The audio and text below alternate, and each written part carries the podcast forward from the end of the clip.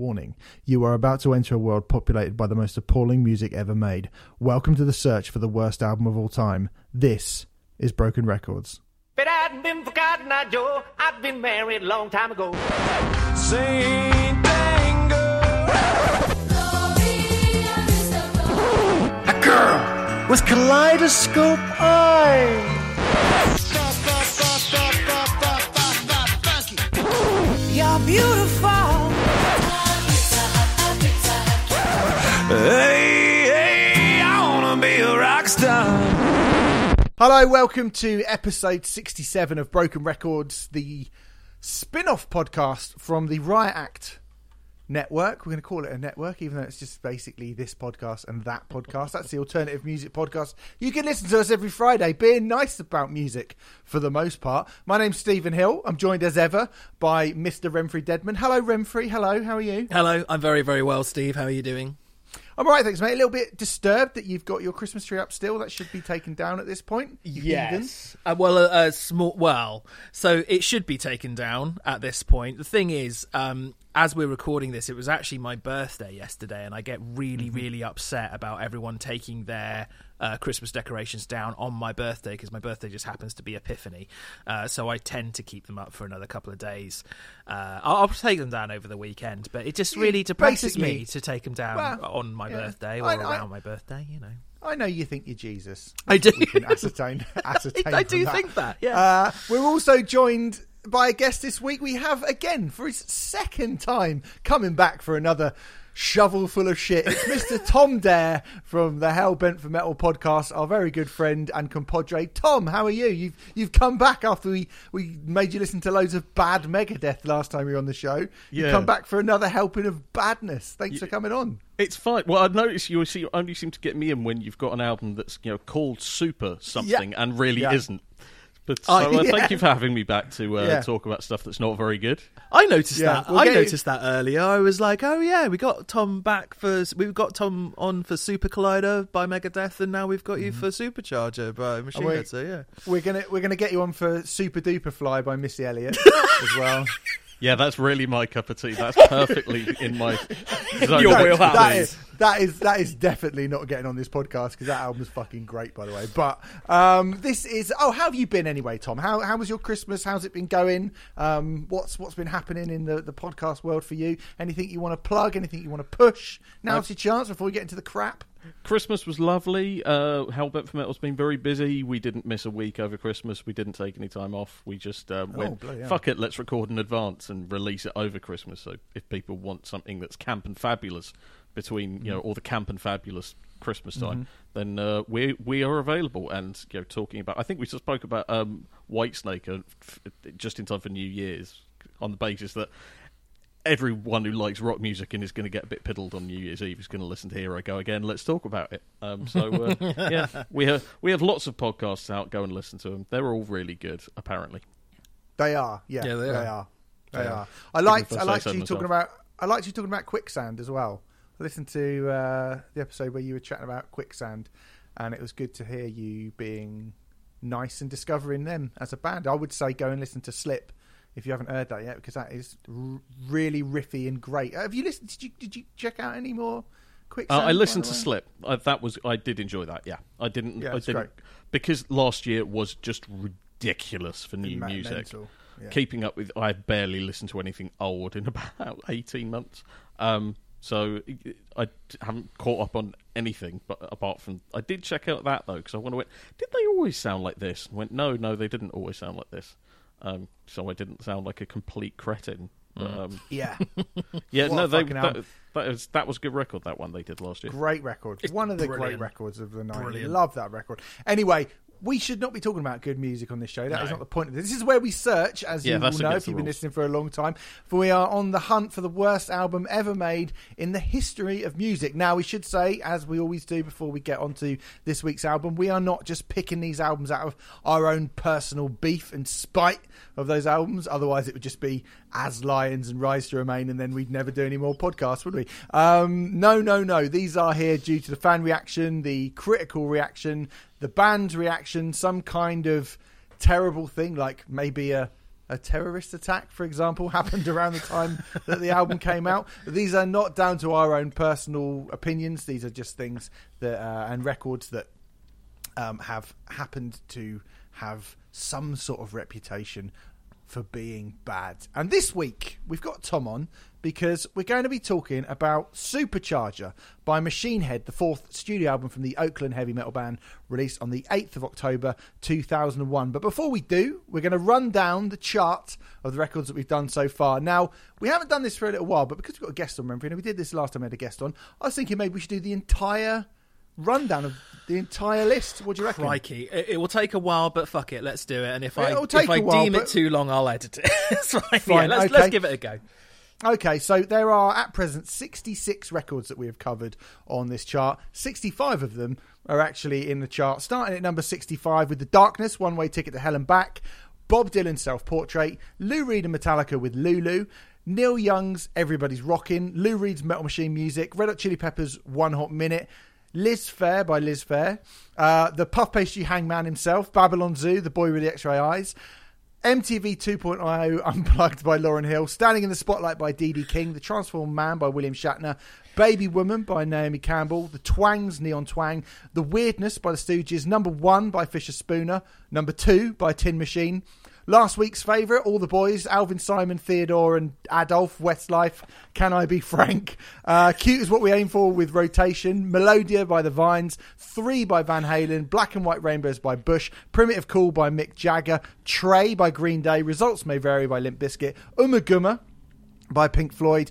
American Life by Madonna, Be a Man by Macho Man Randy Savage, Attila by Billy Joel and Attila, uh, Songs of Innocence by U2, What the by Black Flag, Love Beach by Emerson Lake and Palmer, Baptism by Lenny Kravitz, We Met at Sea by the Pigeon Detectives, Streets in the Sky by The Enemy, One by Dirty Vegas, Hefty Fine by the Bloodhound Gang, Rediscovered by Puddle of Mudd featuring Rocket Man, um, Razorlight by Razorlight, Viva Brothers' famous first words, Christmas in the Stars by Star Wars, Generation Swine by Motley Crue, One More Light by Linkin Park, Super Collider by Megadeth, there it is, There Chamber is. Music by Nice Cold see it high Chamber, the, It, it- Yeah. Oh yeah, it's high. Don't worry.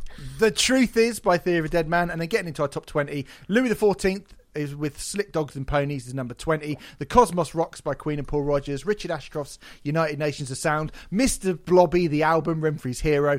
Sergeant Pepper's Lonely Hearts Club Band, the original soundtrack. Uh, Eoghan Quigg with Eoghan Quigg. Six Feet Under's Graveyard Classics Volume 2. Blood, Sweat and Towers by the Towers of London. Hard to Swallow by Vanilla Ice. Cut the Crap by The Clash. Angelic to the Core by Corey Feldman. Philosophy of the World by The Shaggs. Arsehole by Gene Simmons. Simmons, not Gene Simmon, Gene Simmons plural. Um, for every time he says that Rock is dead, which is what every kind of fifteen minutes or so. Um, Total Xanarchy by Little Xan, Blood on the Dance Floor's Bad Blood, Methods of Mayhem's Methods of Mayhem. I want to bring this one up. Tom, have you ever heard our number four, True Symphonic Orchestra's Concerto in True Minor? That feels like No. a bit of you. That sounds like it might be so awful. I'd like it. It's basically James Labrie from Dream Theater and two other blokes doing op- doing like metal power metal versions of opera songs. Oh no, hang on. I might have heard that and thought it was one of the worst things I'd ever heard in my life. Because I actually like opera, so if someone does Yeah. like shitty versions of it, I tend to get quite grumpy. I might have to look that up and see if I'm lying and You- had Eternal It is- Sunshine's treatment to get rid of the memory. It is so bad. You wouldn't like it because it is really like objectively badly put together. It's it, you, you would you wouldn't enjoy it at all. I, I guarantee you, Tom. And, Okay, I'll take your word for it. and Yeah. hearing James and hearing James LaBrie from Dream Theater going, "Just one cornetto," is Not much of Nobody- an exaggeration at all. nobody's idea of a good time. Anyway, into the top three. Uncle Kracker's double wide Oh, God. presents Crazy Hits by the Crazy Frog. And at number one, there it is, Unmovable for well over a year now. I'm not a fan, but the kids like it by Brokencyde. And we should also say unranked because we didn't know what the fuck was going on there. Guns N' Roses Chinese Democracy. So that is every single album that we have covered on the podcast thus far. Tom, anything you anything you'd like to flag up there from that list? Well, there were two that I actually um, that jumped off the list. Went, hang on, I like those albums, and that was the Darkness and um, uh, uh, Babylon Zoo because I remember Well- Babylon Zoo when I was twelve. And They both featured very low in the list. Uh, Yeah. I mean, Darkness is is right at the bottom, um, uh, which means you know it's the best of those albums in theory. I prefer Chinese Democracy, but uh, and um, yeah, Babylon Zoo. Uh, we fucking love Spaceman. What a Yeah. song! Yeah, What a song! song.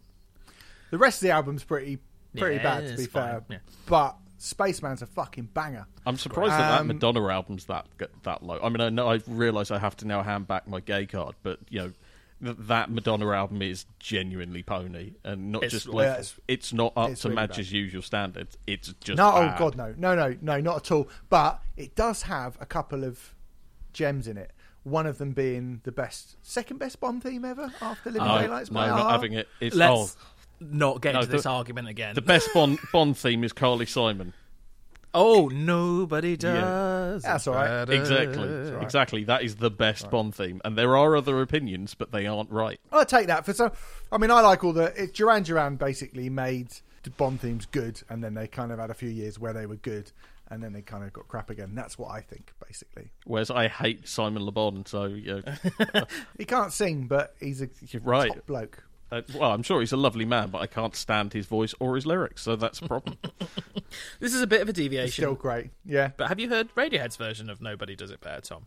Because it's actually uh, very no, good. but I'm going to do that as soon as we finish this podcast because I like yeah. Radiohead. I'm I'm surprised I haven't. I'm sure it's it on. YouTube. Well, I must be on YouTube. It's it's yeah, it's very good. Yeah. I will look that. Anyway, look that up. there you go. Little extra bit of bonus Bond theme content for you there, everyone. um, Machine Head. Let's get into this. Machine Head Super Supercharger, Super Collider. I nearly called it. That's the Megadeth album that we've already done. Supercharger. Now let's talk, let's do you- not blame them for both records. No, That's too no, much. no, Defi- definitely not. No, I think they've, they've done a few. They've done enough bad stuff, Machine Head, that we don't have to like pin other bad things on them as well. Very the eighth of October, two thousand and one. This aim came out. Now, Machine fucking Head. Who doesn't love metal and love Machine Head? Eh? They are one of, I think, the most kind of beloved bands in the last thirty years of the genre, particularly here in the UK. But you know, let's not sugarcoat it at all. They have made a few missteps over the years, and this is generally considered one of the big ones. Um, broadly speaking, gents, your thoughts on Machine Head as a band, Tom? they're a, f- they're a slightly funny band to be a fan of because when they're they're good, they are so fucking good that you're just like, why are they? How have they not kind of cemented their status as like my favorite band? And then you remember, oh yeah, that's just because they have a tendency to make some poor decisions, and it usually it's often like it's it's not that they they're not good music. Well, I say they, it's mostly Robb Flynn it's not that Robb is a bad musician. He's not a bad singer. He's not a bad harsh vocalist. He's not a bad guitarist. He's not a bad songwriter.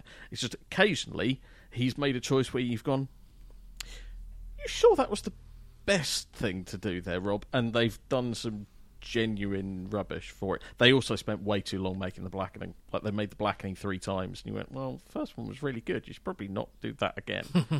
um, and then Unto the Locust was the blackening part two, and then Bloodstone and Diamonds was the blackening part three, and then they made Catharsis, and everyone disagreed on everything. Um, and you know, it's uh, the first two records though, and the blackening. Like anyone arguing with them is, I just think wrong. They're Yeah. fucking amazing, amazing music.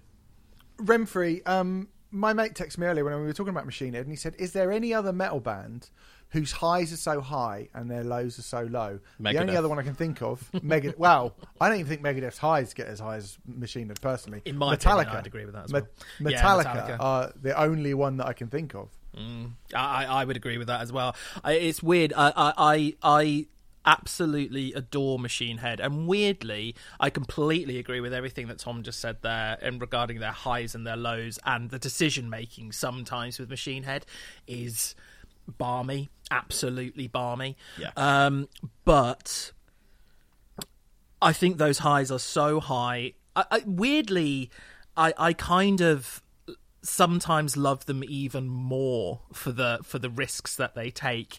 Um, sometimes those risks pay off. Sometimes those risks really don't pay off. But I kind of admire them even more just for the fact that they even try to take those risks. Sometimes, very occasionally, I'm like, "What on earth are you doing?" Very occasionally. Uh, sometimes I'm what on earth are you doing you know but um I I, am I, I adore Machine Head and sometimes I would forgive them things that I might not forgive other metal bands I think because they are prepared to take those risks Hmm, That's fair enough. Now, I don't think we should go too much into the early years of Machine Head because no doubt on a future Riot Act classic album, we will certainly be doing those first couple of records, I would imagine. So we're going to just start from where I think the problems sort of start to begin for Machine Head. And for my money, and they're not the only band that suffer from this, the problems that Machine Head and a lot of those kind of alternative metal, proto new metal, if you'd like to call it bands, new school of metal from that kind of post Pantera era of the early to mid 90s. Um, it was that changing to new metal as a, like new metal becoming a word, new metal becoming a genre that I think is where the problems for a lot of those bands really started to um, to crop up. Now, Fear Factory and Type O Negative could definitely coexist with Korn and Deftones, but for them to coexist alongside Limp Bizkit or Insane Clown Posse and sort of be thought of as a similar thing, I think that's a harder thing for them to balance to be kind of considered the same genre. And by 1999, um, those bands, the Bis- the Limp Bizkits, the Kid Rocks, those sort of artists are the ones who are very definitely winning the war f- and for attention and space within the the kind of main more mainstream rock publications, your Kerrangs and Metal Hammers and stuff. Is that fair to say? Would you think? I think it's pretty indisputable, really. I mean, it's it's. It, I think the the comparison to to Pantera is an interesting one because they Machine Head sound like they couldn't really have existed without Pantera. Like if you don't have Cowboys from Hell and Far Beyond Driven and Vulgar Display of Power, I'm maybe not I'm probably getting my years wrong, and you. Um, Far Beyond Driven came at the same year as Burn My Eyes, but you get my point, right? It's like you, without that groove and that being able to do something that is that in, in, initiates that much movement but remains so fucking brutal. I'm not sure you get Burn My Eyes. I don't think you get Davidian is not a song that I think can can really exist without that happening first. But at the same time, can you really see any connection between you know fucking hostile and um, Nookie? Not really. And if you start moving from one to the other, it becomes slightly awkward. It doesn't really. It's like it's like a kind like you're trying to sew together two different kind of cars, right? It's like you're trying to do a cut and shunt between an SUV and a, a Nissan Micra. It's like, well, it's it's not really going to fit together, and That's it's it's kind of that kind of thing. Really good analogy for the a lot of the issues with this record. Actually, I I like that a lot. Yeah, sewing two cars together which don't fit at all. That is um that is the the the issue with uh, a lot of this album. Yeah. Yeah, I think when you look at kind of Pantera being the band who, I guess, maybe not invented, but certainly popularized that groove metal thing. In their wake, you get Machine Head, yes, definitely. You also get bands like Helmet, um, and you can see where Helmet become, where Pantera becomes Helmet, and Helmet becomes Korn, and Korn becomes Limp Bizkit, and Limp Bizkit becomes Linkin Park. I can definitely see that through line, but you need to have all of those individual elements present in the cogs to make all those things happen. So on one hand, I don't want to go like it's Pantera's fault that Linkin Park and Hed PE happened or whatever, but I do think that Pantera are obviously the catalyst for a lot of stuff. And Rage Against the Machine, I think, you know, Faith No More, Rage Against the Machine, Pantera, they're kind of these catalyst bands for what became alternative metal with Danzig, Rollins Band, Helmet. You know, we've already mentioned Quicksand earlier. I think you chuck them in as well. Deftones, Korn, Fear Factory, Biohazard, that kind of thing happening was still, to me, always linked close enough to what was great about metal initially when you go back to those kind of classic bands of the 80s by 1999 that shit's kind of gone. Do you know what i mean? Like all of that all of all of like all of those bands are even from sort of six years ago are kind of they're not associated really with new metal. And i think with every passing year um metal was getting more rap or electronic influence every single year as it went on, and further and further away from the traditional sound of heavy metal. Um, which was just what was selling. You know, it was on MTV. It was considered cutting edge and exciting by magazines, and I think you've got to kind of you've got to join them if you can't beat them kind of thing. The bands who completely ignored the trends of new metal suffered a fairly sizable dip in popularity, I think. If you look at Corrosion of Conformity, Type O Negative, Life of Agony, those bands kind of disappeared a little bit. You know, from being very, very popular in 94, 95, they really, really suffered. The ones who joined in with the new metal bandwagon thing started dressing differently, started acting like, you know, kind of adopting new metal a bit more.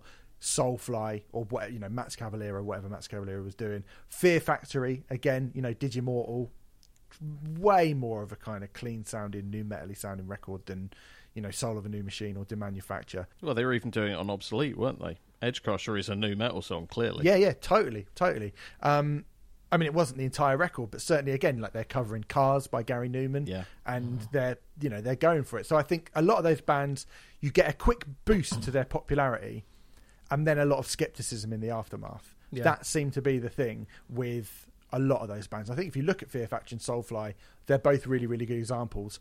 Let's not forget that Slayer did it as well. Diabolus in Musica. Slayer- No, no, no. Let's definitely forget that Slayer. did. yeah, yeah, let's, yeah. I mean, th- there's a broken record for you. yeah. I don't think that's in that. That should be in the hat, shouldn't they? I think it That is, should be- yeah. Oh, okay, okay.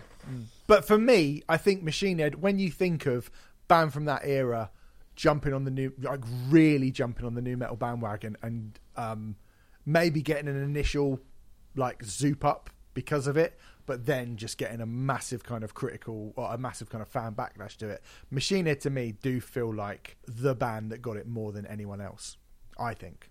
It was funny listening back to this record. I definitely feel like there were so many bands who did that. I just, you know, I just mentioned Slayer, and you kind of said that Slayer got away with it without too many people. I mean, to be fair, they only did it for one record, and then they released "God Hates Us All," which you know is an absolutely. It's actually my favorite Slayer record, God Hates Us All. Um, personally, yeah, uh, it's not the best, but it is, you know.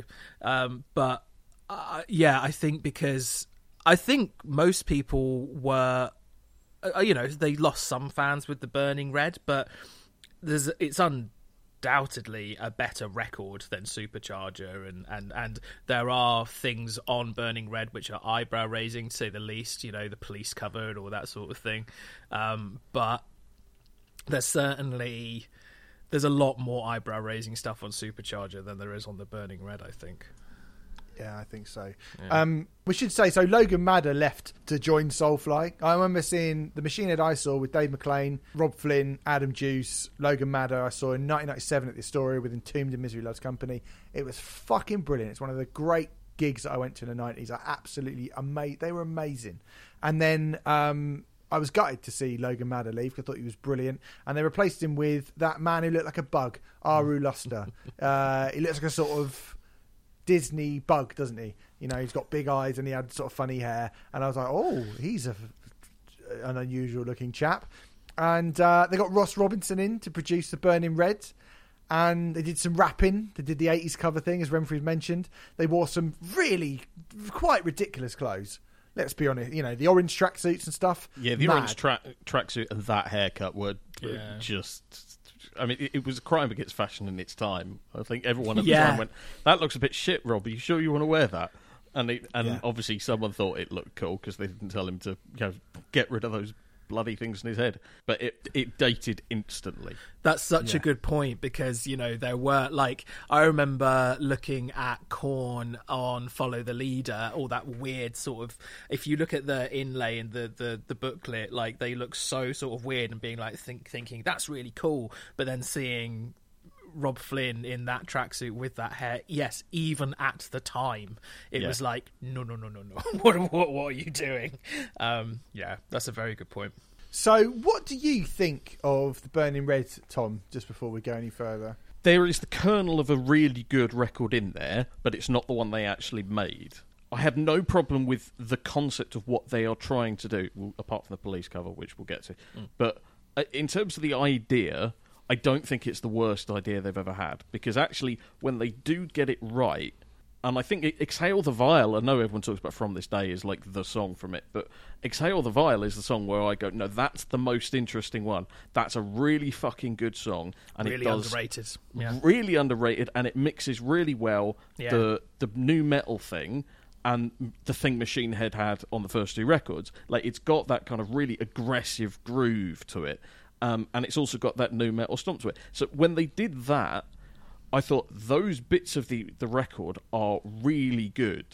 It's got some terrible stuff on it, and not, we'll get to the police cover because it's everyone talks about that. But that's not for me the worst crime of the record. Silver, I think, is the worst. It's like no one wants a crap new metal ballad. That's an No, awful, that's awful bad, that song. song, yeah. And yeah, that's that's an original. A, a dodgy cover is kind of well, it's just a choice. But no, you sat down and wrote that, and that went, no, I think that's really good, and put it on the album. And it's like there's some there's some really good songs to that album. There's some really poor songs to the album. There's some kind of middling stuff, and then there's a police cover.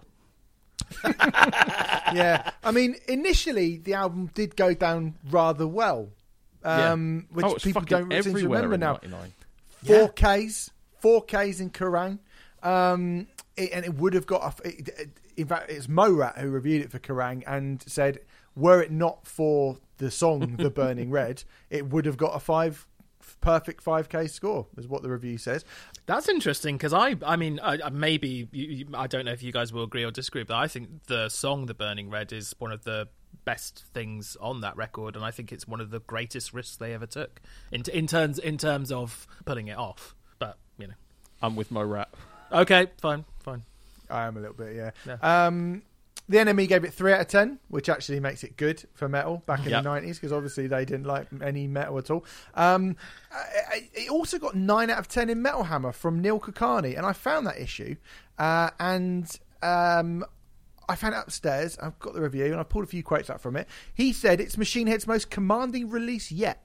Precisely why it demands your attention so completely and corrosively. At the moment of least import, Machine Head have freed up everything. At a time when they could quite legitimately feel no need to push themselves beyond fan pleasing, they've upped the ante into panic. It's that opening up, that wide panning sense of reinvigoration, uh, re- reinvigorating possibility that makes the Burning Red such a surprise, such a sure shot to the skull. This band are back in style. More importantly, they sound like they believe the world is up for grabs again. No reason on earth it isn't. An undeniable, unmissable return. Now, I wouldn't quite say that, to be fair. I think there's a little more enthusiasm than I've ever heard for that record in my life, and I remember that album coming out. So Yeah. It it also sort of indicates that they kind of lost something with more things change. Which I mean, I know you disagree with Steve because I know that's your favorite Machine Head record, and I Yeah. I, I, don't, I think more things change is amazing personally. Same. I think So- it's yeah. sign of the times, isn't it? In two years. So you think in, in 1997, when the More Things Change came out, uh, that year, I think we've spoken about it before, um, $3 Bill Y'all and um, Science by Incubus came out. Just off the top of my head, there's two albums that came out. Like, new metal becoming more popular, but not massive. Then you get to 1998, and you got Around the Fur, you got Follow the Leader, and I think that's when you that really to me was when it marks a significant shift away from a lot of those bands who I mean the first culture so the first Coal Chamber album was 97 obviously you know that was a big hit.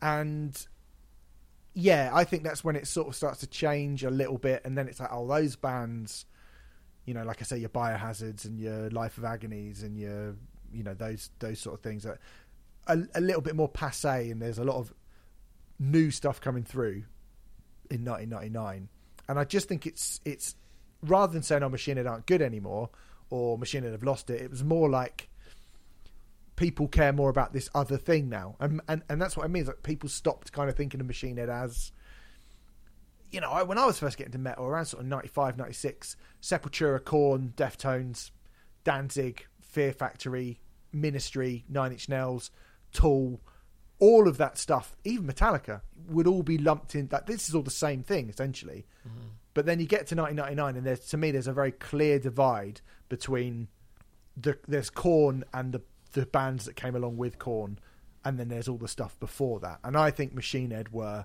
Oh, we're all the stuff before that, so we need to find a way to maneuver ourselves into a position where people think of us more as, you know, Hed PE and Ultra Spank and Snot and bands like that. You know, I think there's an interesting conversation to be had. Then it's probably not. This probably isn't the place for it because it's quite a long one about how, generally speaking, rock and and, and music culture in general was comparatively homogenized at that kind of time because you were so um, dictated to by what you could get your hands on, and that getting your hands on what you wanted was comparatively difficult.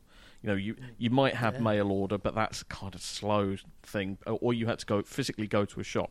You didn't have Amazon, you didn't have Spotify, you didn't have iTunes, you didn't have any of that. So, if you wanted to hear something, and you didn't know it existed, but you know that was the kind of thing that you would like, it was actually really difficult to find to it to find it. You were completely um, kind of enthralled to MTV2 or or Kerrang or whichever magazine you read at the time. I certainly was Kerrang kid at that point. So uh, the idea that you could find what you were looking for if it wasn't the thing that was most popular was comparatively difficult, and it's why I th- or why I think anyway. You at that point you have this explosion of underground scenes all over the place. So you have the black metal scene that starts. You have this amazing death metal scene that starts in, in Canada, and, and all these kind of places go. Well, we're not really interested in the metal that's happening at the moment, so we're going to make our own. And uh, if you, that was fine, if all you wanted to do was you know make some records that you thought were cool, but if you wanted it to be a career, you know, Gorguts aren't really going to go all that many places. So I'd be interested to kind of see the effect, if there's any kind of measurable way you could do it, of how the different way that music culture worked at that point really affected how much you could swim against the, the tide without just being pushed under. I think a lot of it is to do with the fact that new people were being brought into metal as a genre en masse due to bands like Korn and Limp Bizkit. In it's particularly 1999, you think again, Significant Other comes out in 1999. The first Slipknot album comes out in 1999. You got the first System of a Down album coming out the year before. You get stuff like Wisconsin Death Trip by Static X, which was on a major label and getting pushed and stuff and and all of those bands were this is the future and it really felt to me like even something like like Kyuss to me I remember getting the Kyuss albums and being like this is old music this is like those albums come out like 3 years before I got them. And they felt like they came from a different completely different world a completely different time. They might as well have been Led Zeppelin albums you know? They might as well have been Beatles albums as far as I was concerned. And that perception the- the last thing in rock and metal at that point if you wanted like you say tom to make a career out of it the last thing you wanted to be seen as was old hat passe mm. old school. You know iron maiden weren't doing business with back then were they iron maiden were Were Blaze Bayley. yeah, they were playing. You know, they couldn't sell out Brixton Academy back then. Hmm. You know, and let alone if you were Saxon or, I mean, fucking Lord only knows what what sort of venues those bands were playing. Even Judas Priest. I mean, Yeah, okay, it was Priest. Tim Ripper Owens, but you know, yeah, hmm. even they were but struggling. you know they they could barely sell out the Astoria at that hmm. point. Dio could barely sell out the LA two, if I remember rightly, around kind of 98, 99. So you know, people didn't have. This was a period where people didn't have this reverence for metal. But you know, it was it's probably the only time really in the history of metal that that has happened. But I really feel like it happened, and I really feel like a lot of those bands, you know, particularly what Max did. I think Max probably did it most successfully because, you know, he sort of helped to kind of invent that with Roots and whatever. But Fear Factory and you know there were a lot of those bands who went for a kind of new metal thing, and not many of them did it that successfully. I like the Burning Reds. I think its reputation as the kind of the new metal rap metal album in Machine Head's career is is is slightly unfair because there's two rap songs on it and they're both good. I think as well. Um, obviously, it's got the the message in the bottle cover, which is pretty poo, but they're hardly the only band. You know what I mean? They're not. It's not like that was an exclusive. Oh, Machine Head did this terrible '80s cover. Well, you all did. Lo- You yeah, all did. Loads of those bands did. Loads of them. Yeah, I mean, we've all heard "Blue Monday" by Orgy and fucking "Shout" by Disturbed. Do you know what I mean? Like, it, it, You spin me round by dope. yeah, or um, what the, the "Shock the Monkey" by the, I mean, "Shock the Monkey." Shot the monkey. Oh, that was terrible. I mean, what's worse, "Message in a Bottle" or "Shock the Monkey"? Shock the monkey. For my money. "Shock the Monkey" is, isn't it? I, I mean, think I'll, it is. I'll have death, please. Yeah, the band or the concept? I mean, that would That's definitely be that would definitely be better. But I mean, it, either is better than Shock the Monkey. yeah, yeah. yeah. but yeah, for me, stuff like you know, um, "Blood, the Sweat, the Tears," "Exhale the Vile." You said uh, "Nothing Left," Five. I think they're really good Machine Head songs, and overall. I think it's a good album. Whether they need the shell suits and the spiky hair and the mad bug-eyed faces is a different story. But actually, listening back to it today, it's all right. That record, it's quite, it's pretty fucking good. It's got some bangers on it. The only thing I would say about it is that it sounds dated in 1999. It sounds like a record from two or three years earlier to me. I mean, that's the kind of sound that I Yeah. associate with Korn, kind of uh, right at the the start, the time they started doing singles off "Follow the Leader." Like Yeah. that's that's the kind of sound it's it's recreating. Which, of course, by 1999 is a little bit past it because Hmm. you've already by that stage you've got the first Slipknot record as you said and you've got the first System of Down record and those two were kind of like wow what's this new thing and at the other end you've got you have got stuff like I mean I, I hate to say it but I really quite liked Science by Incubus and you know if you wanted something lighter that's that was a really good record for the time so it's it kind of it had been kind of overtaken already in its own time so it was, it was kind of a dated record already. It sounded like, and I don't, I, I don't think it was cynical, right? F- Robb Flynn has never come across as the guy who is chasing the buck. He's not going to do something which is incredible career suicide. He's not that stupid. He might have tried, but he's not going to intentionally do it.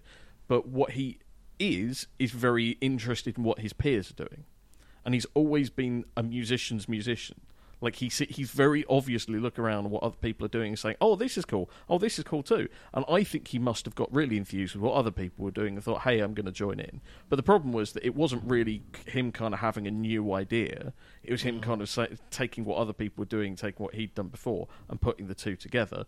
And everyone else had kind of moved on. I mean, you could throw the same accusation at Roots by Sepultura. I mean, which is my favourite Sepultura album. You could you could say Max Cavalera heard the first Korn album, went let's get the producer from that, let's do something similar to what they're doing. Uh, but it's just that Korn weren't the the zeitgeist. They were a hot young band when that first album came out, but they weren't the band. I think Sepultura had way more ideas of their own that no one else was doing at all on Roots. Yeah, definitely, definitely. But but broadly speaking, you're getting in the same producer and you're you're adopting a similar esque tone to that first Korn album, guitar wise. But it's just that the song, it's just the songs are so good, and like you say, you go, let's go out to the jungle and record a bunch of stuff out there and make it our own. Whereas Machine Head didn't really do that, and that thing is being done more. Yeah, I, I think that. I mean, I mean, Roots, uh, arguably that sort of tribal metal thing, um, hadn't been done all that much up to that point, and arguably hasn't been done better even now. Fucking what? How long is it? Twenty five, a long, a long, long time after that. I'm sure there'll be examples here and there, but as an album as a whole, I'm not sure if it has been done as much. I, I think that's a really good point that you made there, Tom, about Burning Red sounding a little bit dated, even in 1999 and once we get to 2001 with supercharger you know it really really really felt passe and and again due to that thing that you were saying about access to music and how this is the the beautiful thing about streaming and the internet and the fact that you can listen to whatever you want is we don't have to have waves of fashion anymore. You you don't have to have this thing where well this thing isn't cool anymore and this isn't the thing that's being pushed anymore, so you can't listen to it. That has been eradicated and, and has gone, which is undoubtedly a good thing. But that wasn't the case at the time. It was what was being pushed onto you because if you wanted to listen to Canadian black metal, as an example, or something, you know, you'd have to pay £23 to uh, get it on import, you know, for one CD. or trade tapes, you'd have to have a pen pal who lived Yeah. in you know in Bergen or wherever that you want was the band you wanted to hear, and Yeah. there was a very limited number that they'd have because Yeah. they'd only have like what was local or what they got from other real people that they'd written to and waited three weeks to arrive. basically the effort that you would have to go to to get stuff that wasn't being pushed by your Kerrangs and your hammers and Terrorizer wasn't a thing at that point, was it? Yes, but, you it know, very- yeah, it it was. I apologies, But, it wouldn't know, have had anything to do with that. No, no, it wouldn't have anyway. But the effort you'd had to go to would have been monstrous compared to what you have to do now. You know, Yeah. so, yeah. Mm. It, it is also worth pointing out, I think, in terms of a missed opportunity for raising their profile around this time. Machine Head were on tour in the US um, as the main support, as discussed on our Chamber Music episode by with Coal Chamber, which you want to go and check that out. Um, main support to Coal Chamber alongside openers Amen and Slipknot on the first Slipknot album, going on second. Poor Colt, as what discussed a at the time. thankless task it is following that. I know. So Machine Head were following Slipknot, Oh But- God! but Yeah. but I mean, you know, you think it would be difficult for Machine Head to follow Slipknot, but fucking fuck, fuck being Coal Chamber, who could barely look like they could even hold their instruments back in those days. Um, And I've got to go on after Davidian, right? It's like Yeah. Davidian's finished. Yeah. Little break. Next up, me loco. Yeah, which is pretty much what it was. Now, it's tempting to suggest that Slipknot stole almost all of everybody's thunder back in 1999, and you would have to release a pretty fucking special album to repeat to to to compete with that. And you know, and the Burning Red, as much as I like it, is not that record. But there was talk. There was talk of that tour coming to the UK, but with Machine Head as the headliners. Now, if you put that bill in uh, going across the UK in 1999. Amen on first, then Slipknot, then Coal Chamber. I mean, fuck me. No, no wonder it didn't happen because Coal Chamber, I believe, were the first to cry off and be like, "Oh, we don't want to do it," because I just don't think. I think they knew. I think they must have known. But Coal Chamber, um, because Machine Head were the most sort of significantly sizable band in the UK at that point. That tour was rumored to be coming over to the UK. Um, Coal Chamber cried off, um, as I said, and apparently didn't get on so well with everybody on that tour um, around that period. So they decided to do their co-headlining shows, as we discussed, Remfry, you and I, again on the Coal Chamber episode with Yeah. Type O Negative at the Astoria. Co-headliner in inverted commas, where basically they were going on first after Static X pulled out. So co-headliner, even though they only did like forty minutes, and Type O Negative did like two hours. Co-headliner, yeah, yeah, sure. Um, uh, and Slipknot, with the hype becoming absolutely uncontrollable, uh, decided to do their own UK headlining show at the Astoria, which you may well have heard a few people mention as being quite good over the years. But it left Machine Head doing a UK tour with just Amen left, just Amen, and Amen then had to pull out as apparently one of them couldn't get a visa or couldn't get clearance to come over to the UK. So Amen didn't do it, and it meant that this monster package tour that was coming over from metal tour that was coming over from the US of Machine Head, Coal Chamber, Slipknot, and Amen was now just Machine Head and openers One Minute Silence, which I saw at Brixton Academy, and um, Was it not the greatest night of your life, Steve? no, no. I mean, it would have been a massive crowning moment for Machine Head. I feel at that point, had they have done that bill, I just feel like it would have been like such a massive, you know, essentially bringing all of the most exciting bands in metal around. Even whether or not you like Coal Chamber, they were big at that point, right? And Machine Head would have been there at the top of the tree with Slipknot and Amen, but it kind of became a non-event the tour didn't sell out. They didn't sell out Brixton Academy. They were fine at Brixton, absolutely fine. Nowhere near as good as the Astoria show I saw in 1997. Nowhere near as good, but they were fine. But it's I always kind of pinpoint that as the moment where I'm like, I personally became far less invested in Machine Head after that show because I could see that things were going in a different direction. I could see that it was. They weren't as good. The new material didn't sound quite as good live. People weren't that interested. You had the Slipknot show like a week before that everyone went absolutely berserk at. And I was just like, oh yeah, I kind of feel like. And you could tell people were a bit like, eh. And, you know, they went and did the Lost Weekend um, in the year 2000 at the now defunct London Arena with Skunk Anansie headlining that day. Um, I didn't go to that day. It was two days at festival, and I went to the day when Nine Inch Nails pulled out, which is a fucking pain in the ass. But you know, if you think 1999 new metal's kind of riding high, by 2000, it, Machine Head are seen as these kind of bandwagoneers into new metal, which is just absolutely peaked at that point. LD50 by Mudvayne, The Sickness by Disturbed, Infest by Papa Roach, Spit by Kittie, Butterfly by Ca- Crazy Town came out the year as well. And most importantly of all, you've got Hybrid Theory and Chocolate Starfish selling more than maybe metal has ever sold, bar like the Black Album. Wasn't that the time when uh, Limp Bizkit became the first band to have a simultaneous UK number one single and album since the Beatles? Something like that, yeah. When they were just they were so big they were you know they weren't quite as big as the Beatles because you know no one apart from ACDC is but they were fucking staggeringly big. Yeah, they were really big. And I mean, we spoke, we did our Pearl Jam special the other day. We were talking about Versus being the, you know, the in the US in SoundScan, the, the biggest selling first week. Fastest selling album in one week. Fastest selling album in one week was Versus by Pearl Jam. Limp Bizkit broke that with Chocolate Starfish. Sold like well over like 1.3 million copies in the first week of release in the US alone. Hmm.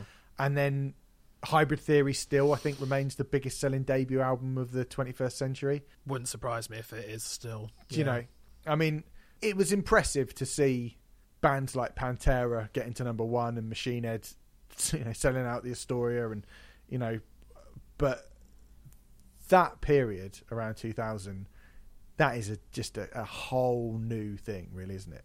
And I hated most of those bands, but hmm.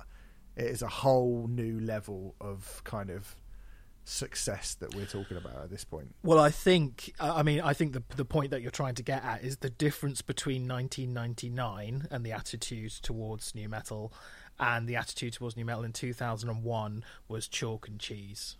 Right. So different. Attitude, yeah. If you look at it creatively, though, what it's doing in 2001, it's quite interesting that some of its big proponents are already starting to shift a little bit away from it. Yeah. So that's the obviously.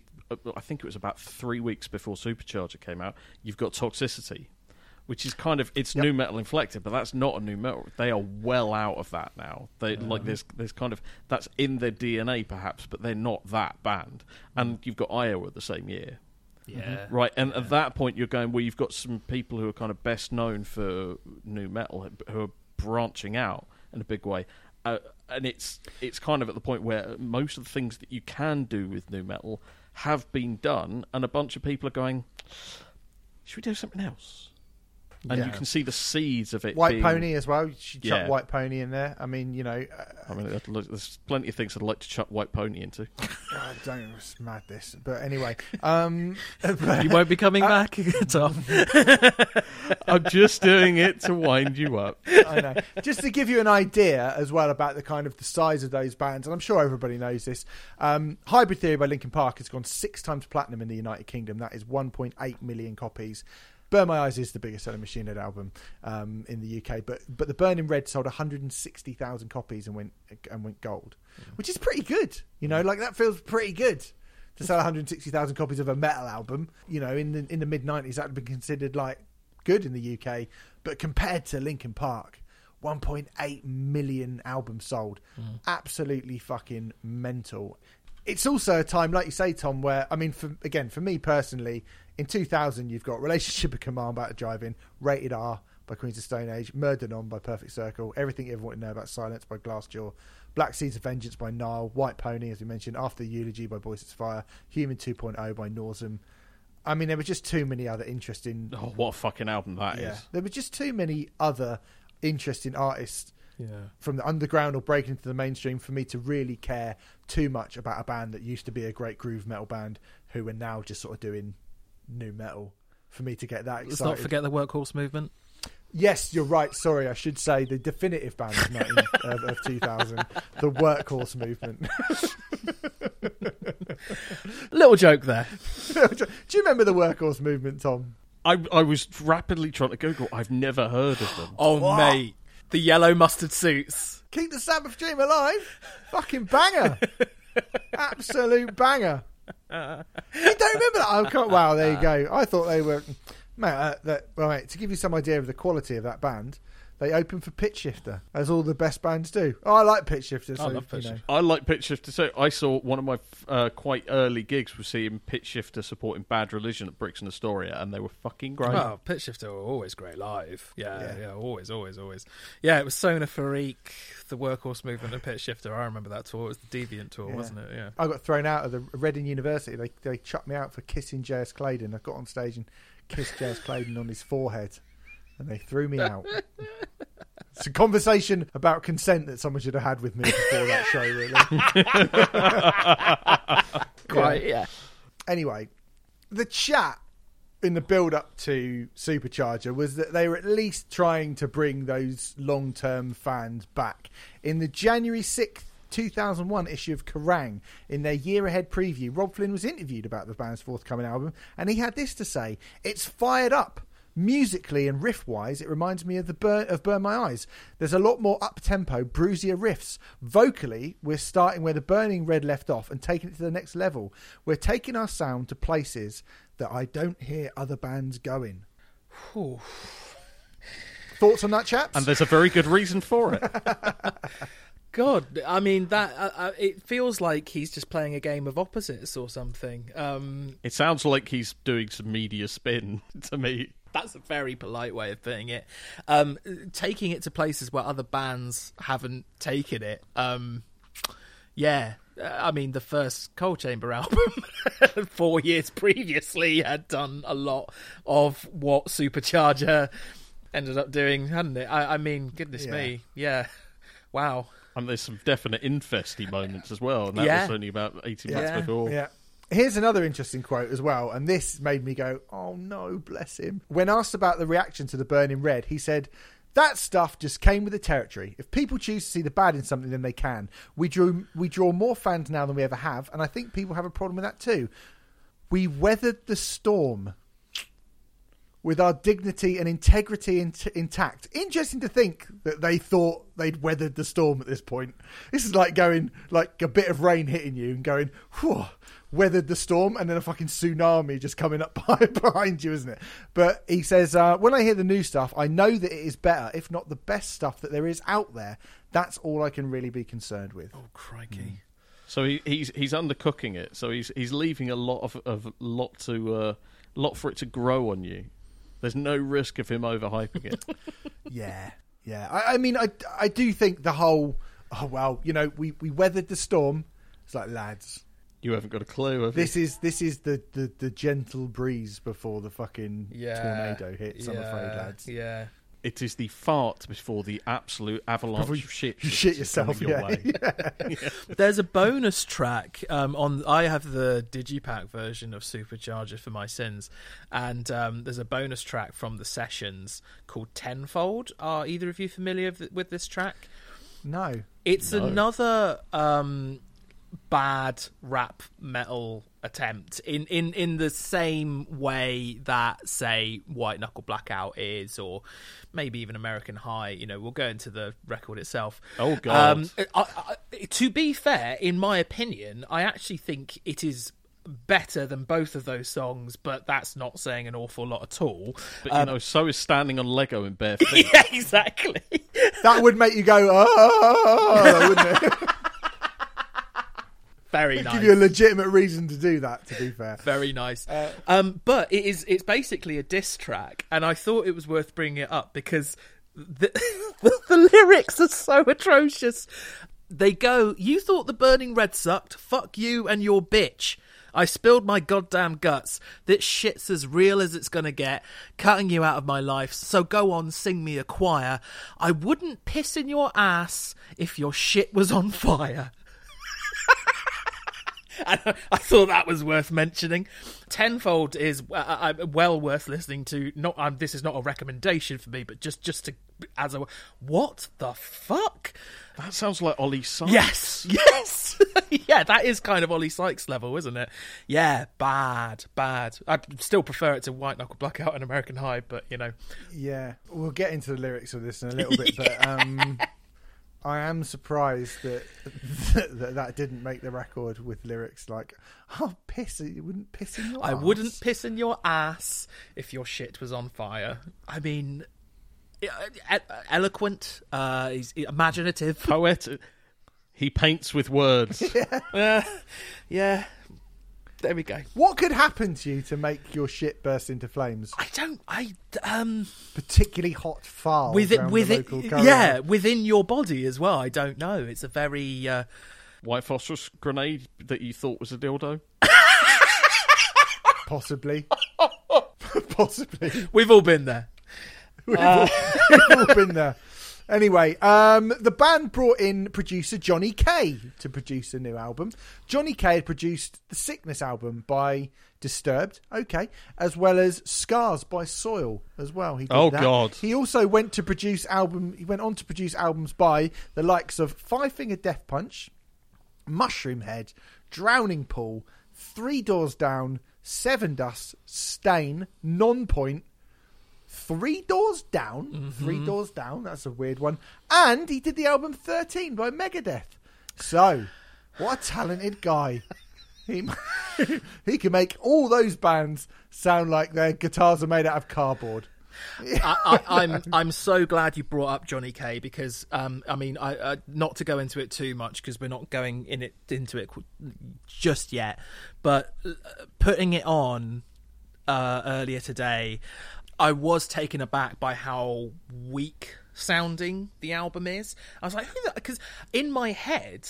I thought Ross Robinson had produced it, and of course he hadn't produced it because they had a falling out, hadn't they? After um, Ross Robinson had been talking about Adidas Rock and how, how he didn't want to do that anymore. He was doing the at the drive-in stuff and all that kind of thing, and he had lumped Machine Head in with that, and so they they were not on good terms at this point.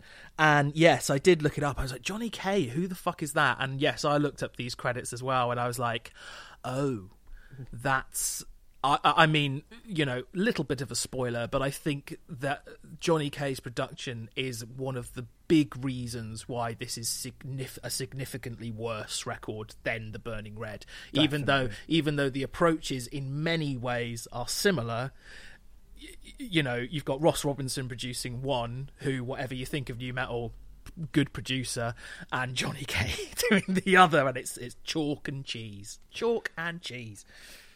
Also, the songs. That's another reason. Also, also, also the songs. The oh yeah, songs, yeah, right. yeah. Also the songs, but but So yeah. we'll, we'll, we'll get into that. So the album was um, slated in that issue that I was talking about in Kerrang for a summer release, and you have to wonder about the alternative universe where Machine Head put this album out in late June or early July 2001, and all the trouble and controversy that basically destroyed the promotion, at least, not the album itself. But the promotion, at least, of the album. I'm not sure how much difference that would have made in the long run, but I'm certainly sure it would have helped the record somewhat.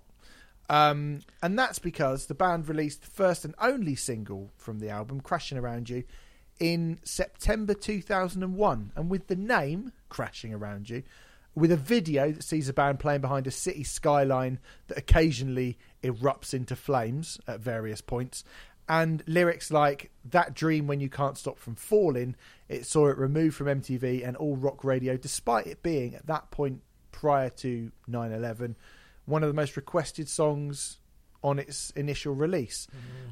You know, we've spoken previously on. I think we we did the toxicity. It's funny you mentioned toxicity, Tom, because we did that as a classic album, and we spoke about the effect um, the events of September the 11th had on certain bands at that time. Jimmy Eat World pulling every CD with Bleed American written on it and changed it to Jimmy Eat World. System of a Down, number one at the charts at the time in the US when that happened, having to maneuver around people assuming that they were sympathizers because of chop suey and self righteous suicide. Um, the difference between Bleed American and Toxicity is that those albums are great and this isn't, right? I mean, ultimately, it's the fact that you know, I, I'm not a massive Jimmy World fan, but even I know that's a good record, and Toxicity's fucking great record, and this is not. And promotion will help you if your record sucks. There's a very good chance no one's going to listen to it, no matter what political events or world events or you know m- massive uh, atrocities that kills thousands of people happen. You know, if your record's pony, it kind of it's not good. It's all it's going to do is slow down your sales. It's not going to make anyone think that it's you know worse than it already is because everyone already goes, yeah, this this is this is not good. It, it is worth bringing it up though, because definitely. because Yeah, yeah, yeah. yeah, they they they that, that was extraordinary bad luck, and as you've pointed out, Steve, they weren't the only band to have that extraordinary bad luck, and as you've pointed out, Tom, uh, even some of the bands who did, because the records were good, they managed to yeah, sort of circumnavigate that, and it was fine. Um, I, I, I, think the only reason why I feel it's a bit of a shame for crashing around you is, you know, whatever we think of this record, I do think that song is one of the better moments from the record. I don't know if we're getting into this too early, but in in you know compared to a lot of the other stuff on it, like I don't think that is a anywhere near as bad a song as a lot of the other stuff that is on on this album. Like I think it's an okay Machine Head song, personally. Yeah, I mean, I, I watched the video and I think it's a fairly tenuous link, to be Yeah. perfectly honest. But I think it obviously it getting pulled. It was the right thing to do. Uh, you know, and I think without that happening, uh, yeah, I think without that happening, people might have just gone out and bought the new Machine Head album, Yeah. and they might have, you know, people might have bought it on the back of that single. In different circumstances, that might have happened. I don't think it would have made them Machine Head fans. I don't think it would have brought back many fans because I don't think the album's good enough. But I do think, you know, like it, it is bad luck, and it's a fairly tenuous link. Um, but the, you know, watching the video, they do look less ridiculous than they did on the Burning Yeah. Red. Um, really, only Ahrue Luster can claim to have any kind of new metal. You can say have any kind of new metal look at all, and he does kind of do that bouncy up and down, Mm-hmm, monkey and head from Korn thing with his guitar. Dave McClain's got silly hair, but I think Dave McClain always had silly hair. To be honest, I don't even think that's a particularly new. Until he Well, when, no he, hair. had, when he had hair, yeah. yeah, yeah. Flynn and Adam Duce just look like sort of metal guys. Yeah. So it's hard to say that the events. It, you know, you can't entirely blame the failure of this record all these years later and its reputation on 9/11. No. but certainly it would have. I think it for where Machine Head go after it with their label troubles and all those kind of things. I think it obviously they were stalling, and that was something that really, really made them stall. But ultimately, you can't help but feel six months down the line, if the record was strong, word of mouth would have got round to making people go, "Actually, this record's really good." Absolutely. Because Jimmy Eat World was, you know, Bleed Americans, Jimmy Eat World's breakthrough records, mm-hmm. And yeah. and they had to like. and pull there's it. plenty of people mm. who've actually you know done better because of controversy, even people who weren't necessarily courting it. You know, it's entirely possible to mm. do something which is Well, System of a The- Down yeah, it's just some. during this period. Yeah. You know, the like week before. Yeah, yeah. yeah, like they were number one when that event had to were number one in the charts, and it's not harmed that album at all. I mean, it made some like Christian right wing nut jobs was like, oh, they're terrorist sympathisers, but apart from that Yes, that, but they were never going to buy that album anyway because it's you know, no, of course not. or, no, or at least if no. they did, they'd listen to it and think this is, or keep your politics out of music, please. Yeah. Um, the week the album came out, Robb Flynn and Ahrue Luster were interviewed by fans in Kerrang magazine, which I've got in front of me just there. And they were asked what they thought of the current crop of bands that were around at that period. Specifically, Linkin Park and Papa Roach. Ahrue Luster compared them to NSYNC, and Flynn had this to say about them. He said, It's almost trendy to bash these bands. Everybody's bagging on NSYNC, but NSYNC sold 12 million records, so somebody is buying those records, you know. Someone is out there lying about how much they like these bands. I prefer to listen to heavier bands, but if it's a choice between Linkin Park and Papa Roach or Crazy Town, then I'm all about Linkin Park and Papa Roach even at this point, they are still trying to go, no, we're not new metal. Uh, no, we're not. We're nothing to do with that. We're a heavier blah, blah, blah thing. And then you hear the record and you're like, lads, I mean, it is heavier than Crazy Town. It's heavier than Crazy It is Town. heavier than Crazy Town, but then, but I, I'm- I think they also. But for them to be like, Papa Roach, it's like, fucking hell, as if you're so much heavier than Papa Roach on this record. Yeah, Really, it, it's come a on. weird thing to say as well when you've got um, to go just to go back to Johnny K quickly. It's a weird thing when you've got you know the guy who produced Soil and Disturbed. Disturbed, to, to to say that really um, at that time. Yeah, bizarre. One of the most interesting things I thought about that feature is that the intro sets the scene of how these kind of 10 fans come into the room and sit down with the two guys from Machine Head and then they play Supercharger from them. And the quote here in that uh, opening part of the feature is this Toes are tapped, heads are nodded, and air guitars are given a light strumming before the general consensus is reached that it will take several listens before the surface of Supercharger is scratched. Which, to me, is rather revealing because if you are that much of a Machine Head fan, if you are into Machine Head that much that you travel down to the Kerrang offices in London to meet them after answering an ad in Kerrang or uh, something in Kerrang, asking for fans of the band, then the chances are when you're sat in the room with them, you're going to be a little bit starstruck struck because you love Machine Head. You're going to be delighted to be meeting the acquaintance of two guys from Machine Head. And I have witnessed too many meet and greets with bands and fans who turn into quivery lipped, shaky legged, monosyllabic lunatics to think to think otherwise. Just to interject there, I um, interviewed Robb Flynn for Catharsis, and um, I became that person. I'll admit it. And I was kind of like, "Oh, I, I think this is a really brave, bold step, Mister Flynn." Uh, and you know, I was Wow, that yeah. guy, so yes, I can. Yeah. For you to be that passionate about the band, to be that in awe of this band, to love them that Yeah. much, when you hear their album for the first time, if you love them that, you're going to go, this is amazing. Oh, guys, this is amazing. So that should really set alarm bells ringing for Machine Head straight away that even those people who love them and who are never, ever, ever, ever, ever in a million years going to say to their face, I thought that new album was shit. They're not going to say that. They might act the big man on Twitter saying about how X sold out or Y dropped off or Z are overrated and the press gave them an easy ride. But trust me, you pussies listening out there, I know you little pussies, you wouldn't have the nerve to do that to their faces. So the fact that they're getting a lot of like, hmm, yeah, oh, I think I need to give it another couple of listens.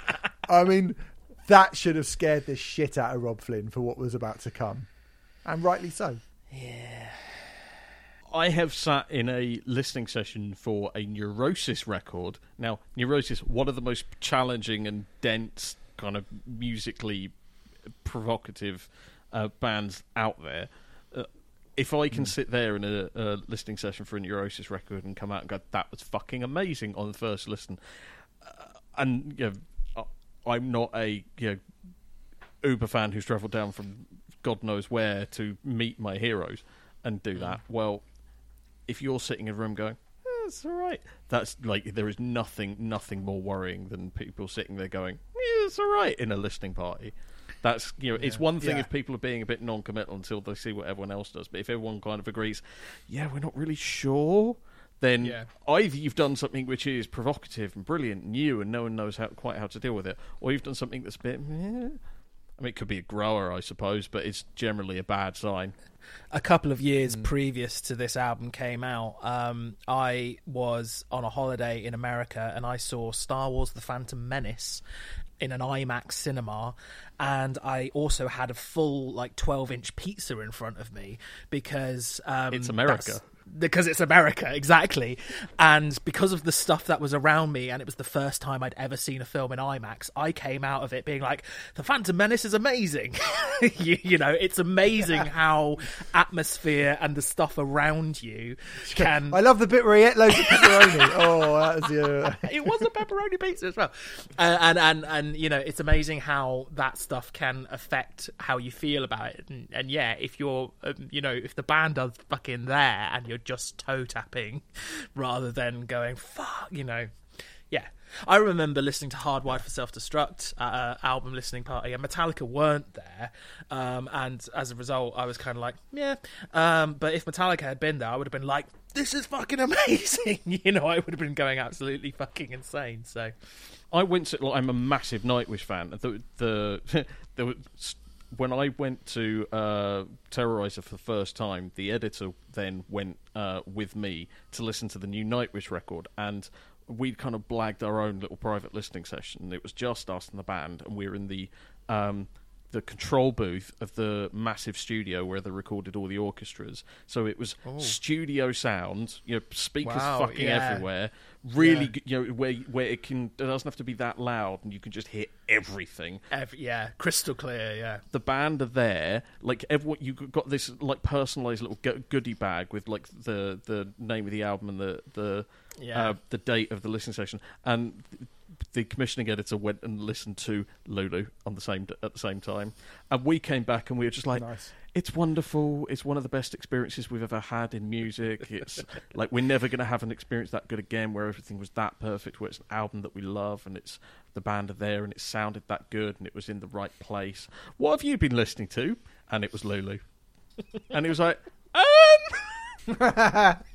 Well, I know I'd rather be, frankly, but you know, we'll crack on. Um, anyway, Kerrang. Let's get to the reviews. In the same issue, Kerrang gave the record two Ks. Now I've got the review here. I remember that review. Um, yes, it's on issue with Sum 41 and Newfound Glory on dual covers. I bought that, Mac. And in yeah, in the same week, for, the for, for the review Sum was- 41 feature, I'm assuming, Tom. No, I like Sum 41, so almost certainly. Oh, did you? Yeah, yeah. okay. Okay, uh, the the lead review was the full five Ks given to Fugazi's The Argument Oh, yes, um, please. record. A Stuck Mojo B sides record got four Ks. And even the soundtrack to American Pie 2 managed to get 3Ks, which is a K more than the new Machine Head album. But the really interesting thing here, to look at where music in a kind of heavy form was about to go next, is the what? Kind of 140, 120 word review uh, right next to Supercharger of Jane Doe's Converge. 5Ks that Converge got for Jane Doe is literally right next to the review for Supercharger. Um, anyway, but this is what this review. I'm going to read the full review because don't often get these. Head in the sand. It says Machine Head fourth offering from the Oakland Bruisers proves not very super or charged. To anyone who loved the sheer velocity of thrash, the aggression of hardcore, and the sheer stomach churning heaviness of downtuned guitar, the Machine Head a manna from metal heaven. Because let's face it, few bands have ever been able to harness all of those elements and deliver them with the 11th commandment like conviction to produce such engaging and durable records. Listen to the burn to burn my eyes and the more things change now, and tell me you're not still slack jawed from the shockwave. Unfortunately, we're five years on from such an impressive legacy, and those hoping the Oakland Four would return with a maximum damage antidote to all the shoegaze victim rockers and jump up new are in for a disappointment.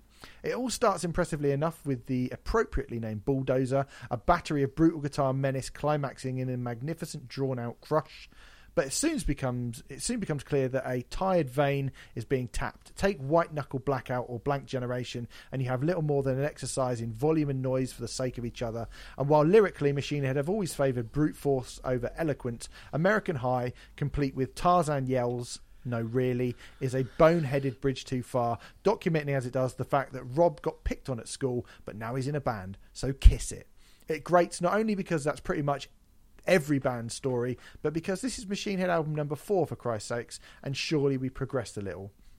There are a couple of note of expectations, exceptions. Sorry. Uh, thankfully, only the name recalls the slow burn destruction of Violate, the finest moment ever from the More Things Change. While Trepanation succeeds on sheer weight of attack alone, but has added impact from some starkly brutal lyrics on uh, on the cycles of child abuse and self hate. But we shouldn't be taking talking about exceptions. This is Machine Fucking Head after all. Where Supercharger should be full of devastating moments, there are instead large gaps of uninspiring filler. And while there's little doubt that the live shows later this year will deliver the requisite ultimate gig death blow experience as a definitive moment in Machine's career, Supercharger is sadly lacking. A shame. It wasn't the only uh, review that didn't like the record. All Music gave it two and a half stars, saying the diehards who saw Machine Head as Metallic Saviours when the group's Burn My Eyes debut filled an overlooked niche of heavy music didn't appreciate the experimentation on the Burning Red. Some of the criticisms the band took from the faithful was almost laughable. Flynn tones down the screams, learns to sing a bit, but he's crucified for it. However, even sans cliquishness, the preceding disc was the weakest of the band's career at that point. The band reacted to the backlash by compromising. It seems Supercharger has some ham-fisted, mo- ham-fisted moments straight from the early thrash days, but it never gets stuck there. Look no further than American High, a song with the cadence of Ballroom Blitz and a similarly inspired Lexus that's catchy in spite of itself. The dilemma is not so much the sonic scope of the record, which, truth be told, is the most well-rounded effort the band has managed to date, but the quantity. Way too many tracks blur by without demanding attention, relegating the few standout songs as too little too late. So I Um, was just laughing there at Tom's face uh, when you said it was the most well-rounded. uh, Tom pulled the, the, the best face um, uh, when you said the most well-rounded record of their career. That that was very Yeah. definitely my has someone farted face. yeah, it did look like you'd smelt a really bad fart. yeah. Uh, Sputnik Music gave it two out of five, saying Supercharger is an awful album, showing a great band at the very worst. Every speck of brilliance in Burn is blown away by a whirlwind of turntables, rapping, appalling lyrics, and uninspired instrumentation. Although there were a few people that did actually quite like it. Um, Blabbermouth gave it eight out of ten. Eight out of ten. Saying, whereas The Burning Red was a bold departure from its predecessors and a creative high point that, in the eyes of this writer, should have uh, catapulted Machine Head to the ranks, should have capitulated Machine Head, but he said catapulted, uh, should have catapulted Machine Head to the ranks of the genre's forerunner. Supercharge is, for the most part, picking up where the album left off, just different enough to be passed off as a natural progression, but essentially treading a similar musical ground to The Burning Red without manage- managing to outclass it in terms of the songwriting department. Anyway, I mean, that's what they think about it. Shall we say what we think about it? Let's say what we think about it. So, Tom, let's start with you. What do you think about Supercharger by Machine Head? I got to be honest and say, I think that Kerrang review is possibly. I mean, this has. I remember buying that re- issue. I remember reading that review. I remember reading the review of Converge Jane Doe and not understanding a bloody word that it was saying and thinking that's probably not for me. In fairness, I was about seventeen, so you know, I think it's kind of spot on because it's a it's an album which does have a few highlights, and those highlights are good highlights, and those are songs that I would happily listen to and enjoy. And actually, when I would listen to it back recently, obviously I haven't listened to this album for ages because it's not that good. But when I did listen to it back, I actually remembered, oh yeah, th- those three songs are good.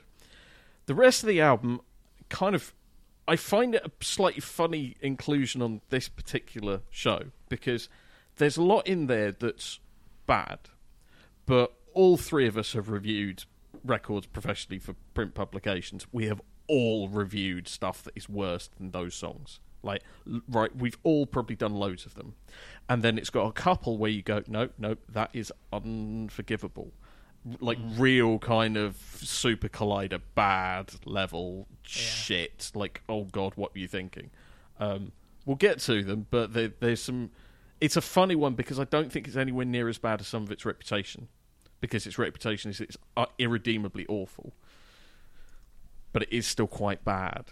In the main, um, I, I think I would agree with that assessment. We'll, we'll we'll find out if we agree on the individual songs of which ones that we like and which ones that we don't in a moment. But um, listening back to this album today, I was kind of like, I had forgotten that there are a few songs on this record, and in fact, out of the 14 tracks on the standard edition of the record, I counted five that I thought were a- a- an acceptable Machine Head song. As in, considering what you had done before this album, that is up to the standard, or that is good enough, I think, to be seen as a Machine Head song the remaining nine, I don't think live up to the Machine Head standards, um, and it's it's going to be interesting to see, you know, if if we do agree on which of those songs do live up to those standards and don't. But I don't like this record, really, and it is my it is my least favorite Machine Head record.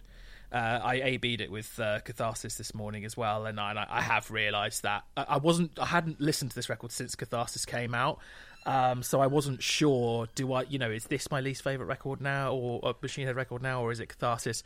Supercharger is my least favourite I, after after listening to the two back to back, definitely.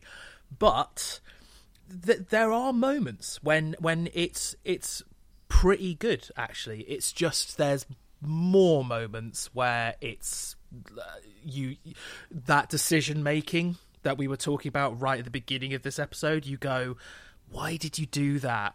Why did you you know? Tarzan stuff. Why did you do that rap? Why? Did... It's it's funny, isn't it, that the Burning Red is considered the rap metal uh, Machine Head record when this Supercharger has way more rapping on it and way more embarrassing rapping moments on it as well. Um, but uh, but yeah, when it's good, I actually think it is a decent Machine Head record. But it's only good for about a third of its runtime, in my opinion. Hmm. Yeah. I mean, it's funny you mentioned about it being because I've got exactly the same thing. I always in my head. I haven't listened to this since just after it came out. Oh, fuck. Because Wow. I didn't buy I didn't buy it when it first came out. I remember hearing it and being like, "This is really bum. This is but this is rubbish. Absolutely rubbish." And it's probably because I went out and bought Jane Doe by Converge quite soon after this, and then heard this, and you just yeah. and it's funny how the standards of the time probably were higher or whatever. I don't know.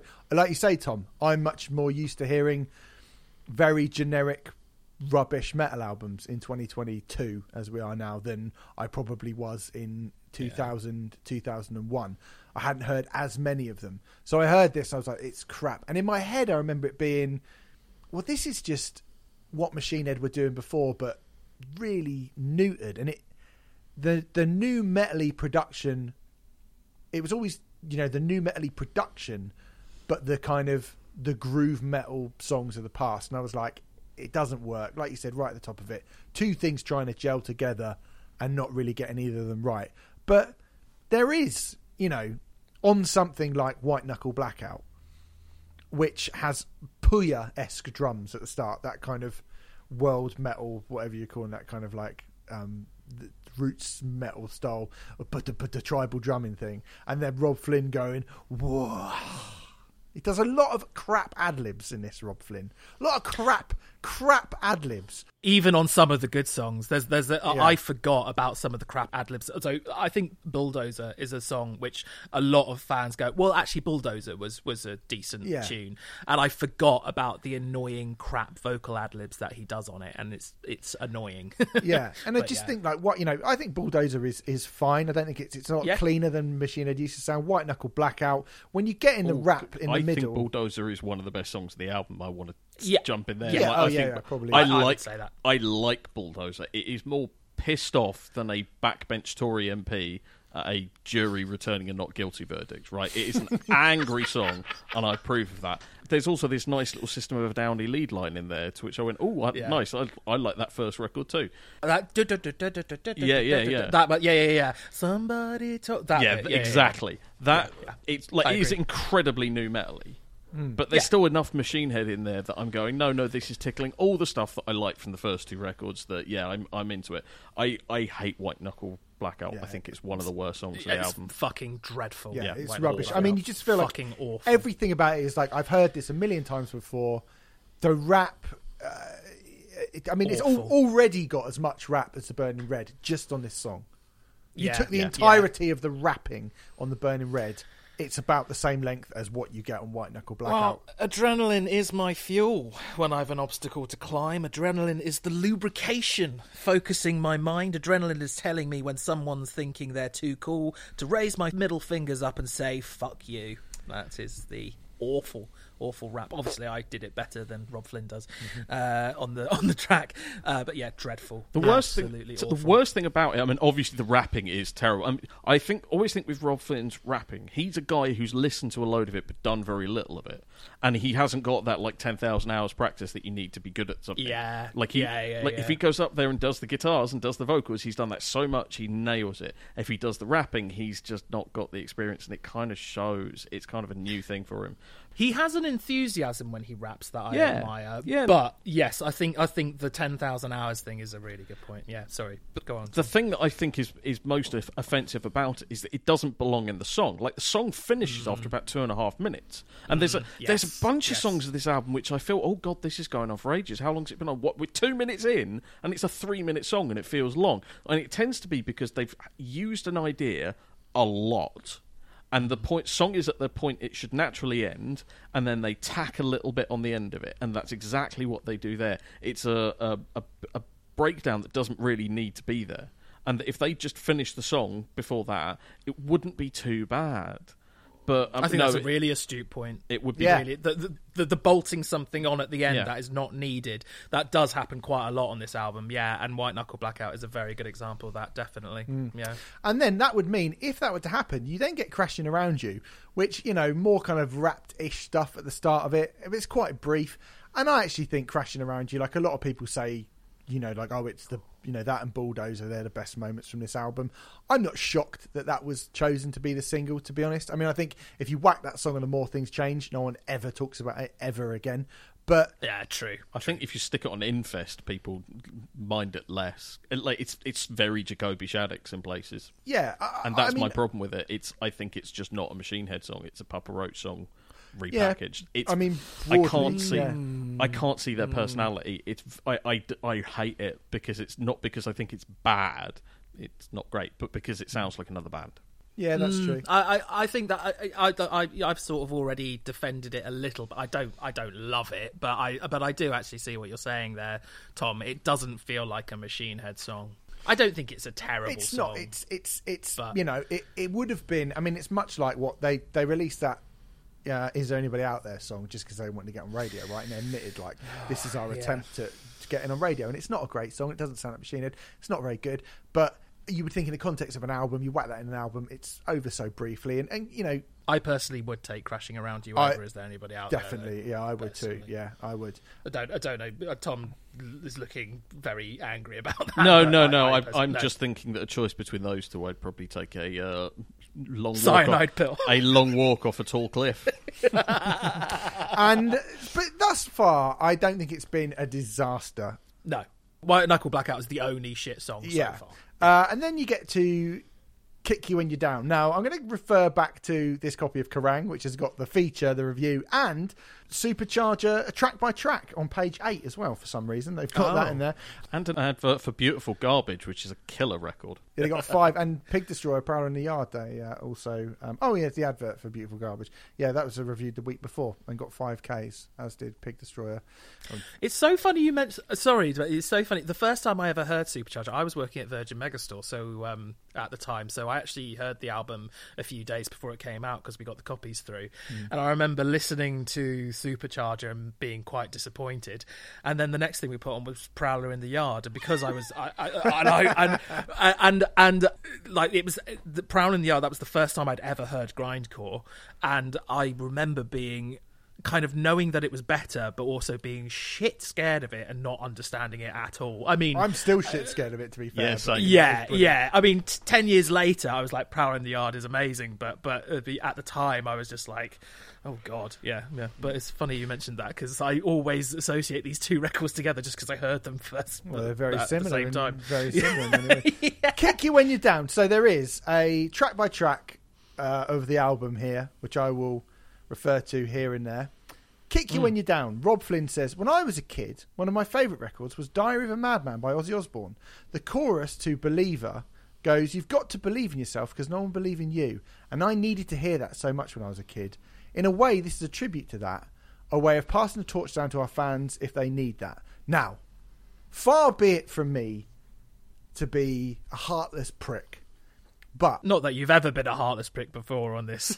no, on this show, but Steve. if you need the song "Kick You When You're Down" by Machine Head, I would suggest you have very little worth living for in any way whatsoever, and maybe, God. maybe you should just kind of get on with it because this is bad. This Trying to make an editing decision in my head right this, now. This is bad. This song It's is terrible. this song is bad. I mean, it's not quite rap metal or whatever. It's very new metally.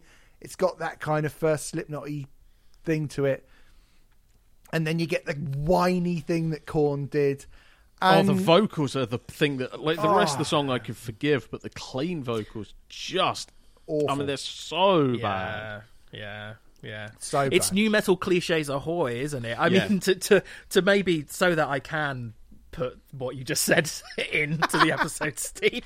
Um, I don't think it's the sentiment that is the issue with the song. I think it is the new metal cliches, left, right, and the fucking lyrics. I mean, look, look. that's the issue, look, and the lyrics. the- yeah, yeah, the- yeah. And this is the, this is another problem we're going to get into. The lyrics on this record are bad. They're bad lyrics. Now, Robb Oh, Flynn. they yeah, they are really, Like, really they often are, cringy. yeah. like Yeah. metal in general. Let's just be honest. it- It's not always about great. Li- you know, there's not many Bob Dylans in metal. Do you know what I mean? There's not many, but there is something really empowering about.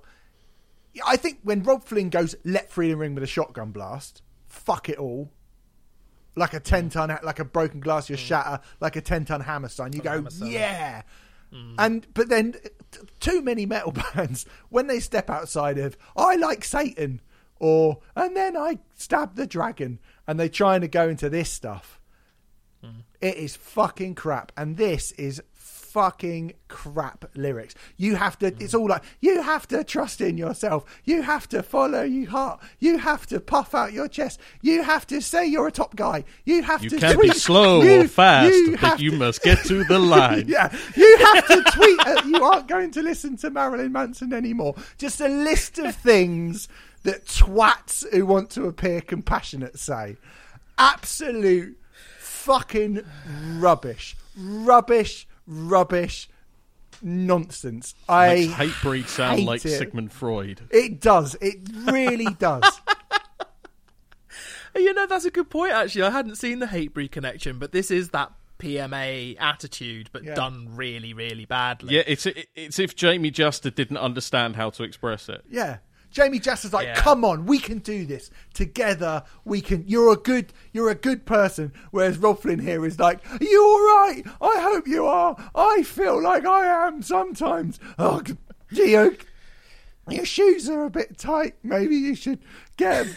you're all right? That's it. It's fucking crap. It's Yeah. fucking crap. This song. And unfortunately, it's not the only time he does that on the record, is it? I mean, again, the sentiment and, and what he's trying to express, I think, is absolutely fine. In fact, I think it's great, the sentiment he's trying to express. It's just unfortunately, as a lyricist, he doesn't have the means of expressing it in a way that doesn't sound trite and shit. And I, I, I, I, it pains me to say that because I fucking adore Robb Flynn. He's done it once, and true. you're going to hate me for saying this. go on. Bastards. Oh, I, I don't. Steve will hate you for saying I- that. I- I, I, I agree with you on that. I fucking love that song. It's so. It sounds like someone who's actually having a very difficult conversation for real, and is trying to express themselves in a way that, in the only way they know, and it sounds really honest and real. And th- th- my problem with this is that it's not. Like it doesn't sound Yeah. like it's coming. Steve has left. He's just disappeared. He's that annoyed. So we thought you just left the No, room. my mate called so me. angry. My, my mate called me. It came with my iPad, so I had to fucking hang up on him, which I'm happy to do. Um, yeah, no, like I listen. It's funny. We'll, we'll get into Catharsis in a little bit and a kind of comparative between the two.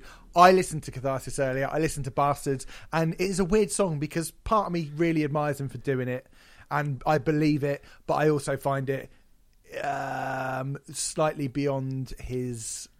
Uh, uh, there are certain things that are expressed the way they're expressed on that song, which I go, "Oh, don't say that." ooh." I'm sure you know what. Do I'm you know talking what? about, I, I, I'm curious. Yeah, I was going to say. Well, I mean, this very much fits into Tom. This is something that we should ask you about. I'm sure you know what we're referring yeah, to. yeah, yeah. The F slur. Uh, what what are your what are your feelings on that? Because I, I I pulled Robb up on this when I interviewed him for it, and I thought what he said was very interesting. But I'm curious about your opinion on that. My feeling is that just from the my perspective, from the gay perspective, it's that F slur I'm fine with, and that I actually get. I feel like he's trying to be affirming Because of the context. because of the context and because but there is a really crucial difference between that and some of the other words he uses next to it and it's one of the reasons I'm mm. I'm always kind of nervous about kind of flagging it up too much because Mm, okay, okay. because the way that the F slur has you been used in society is not the same as the other words, right? Mm, like, mm. like we, although that is a word that has been used to insult people like me, it's never been a word that has used to enslave my entire group people, right? Mm. So, like the N word. yeah, example, right, and the yeah. N word's right next to it. So you, I, mm, I, mm. am talking specifically about the F slur, and I'm very uncomfortable with kind of joining in too much with saying, "Yeah, it's great," Sure. because Yep. I know that there are going to be plenty of people who will quite validly say he doesn't have the right to use that word. It's also that the the slur has been through an awful, awful lot of reclamation, or at least attempted reclamation. So there's there's a uh, an American gay rights activist slash sex advice columnist called Dan Savage who spent Yes, a very long yeah. spent a very long time regularly referring to him and other people like me as the F slur, which I'm not going to repeat because I know some people will find it quite upsetting. Um, and I don't think he was entirely successful. But the fact that I have heard that word used a lot by people who are not using it in a, an offensive way because they have some right to y- try and reclaim it for themselves means that my opinion of that hearing that word in this kind of context is uh, has been formed right? Someone has i've already heard other people doing exactly the same thing. And just because robb doesn't necessarily have that same kind of right that dan does to to use it him, himself doesn't mean that i think it it devalues and it removes that that right. I think uh, i think the context gives it enough credence to say i'm on your side. Um, I will admit the other uh, words in that particular run make me very uncomfortable as a white Yeah, I- I think what you've just said there, Tom, is a, you've you've very eloquently pointed a lot of that the stuff that kind of because in in my head, I, I like I feel like I mean Stewart Lee does a brilliant bit about can words exist without context, and I think within the context of song, I look at Robb Flynn and what he's trying to do, and I go, this is not coming from a place of hatred. This is coming from a you know a place of um, or even Affirmation. or, or even ignorance. But I do. I was like, I don't feel that it's. It's just not. Ne- it just didn't feel necessary to the song. And all it did was, I was just like, okay, so that's going to be all that people ever talk about in that song. We're really getting off Yeah, topic here, yeah. but I think it's probably. Well, worth- I, I, I, yeah, we did, and that was my fault, and, and I apologise for putting you on the spot there as well, Tom. But I was I was really curious to hear your opinion on that. Um, just just to very quickly finish up on that. When I interviewed Robb about it, like I said, I did actually bring it up, and it, I got the impression that it came from a place of allyship, but then at the same time. Um, I could understand. I to- like. I still sometimes feel uncomfortable when listening to that. Um, so yeah, I, I, I I, I think it's not a um, not to put it crassly. I don't think it's a black and white issue at all. I think it's quite complicated and quite complex.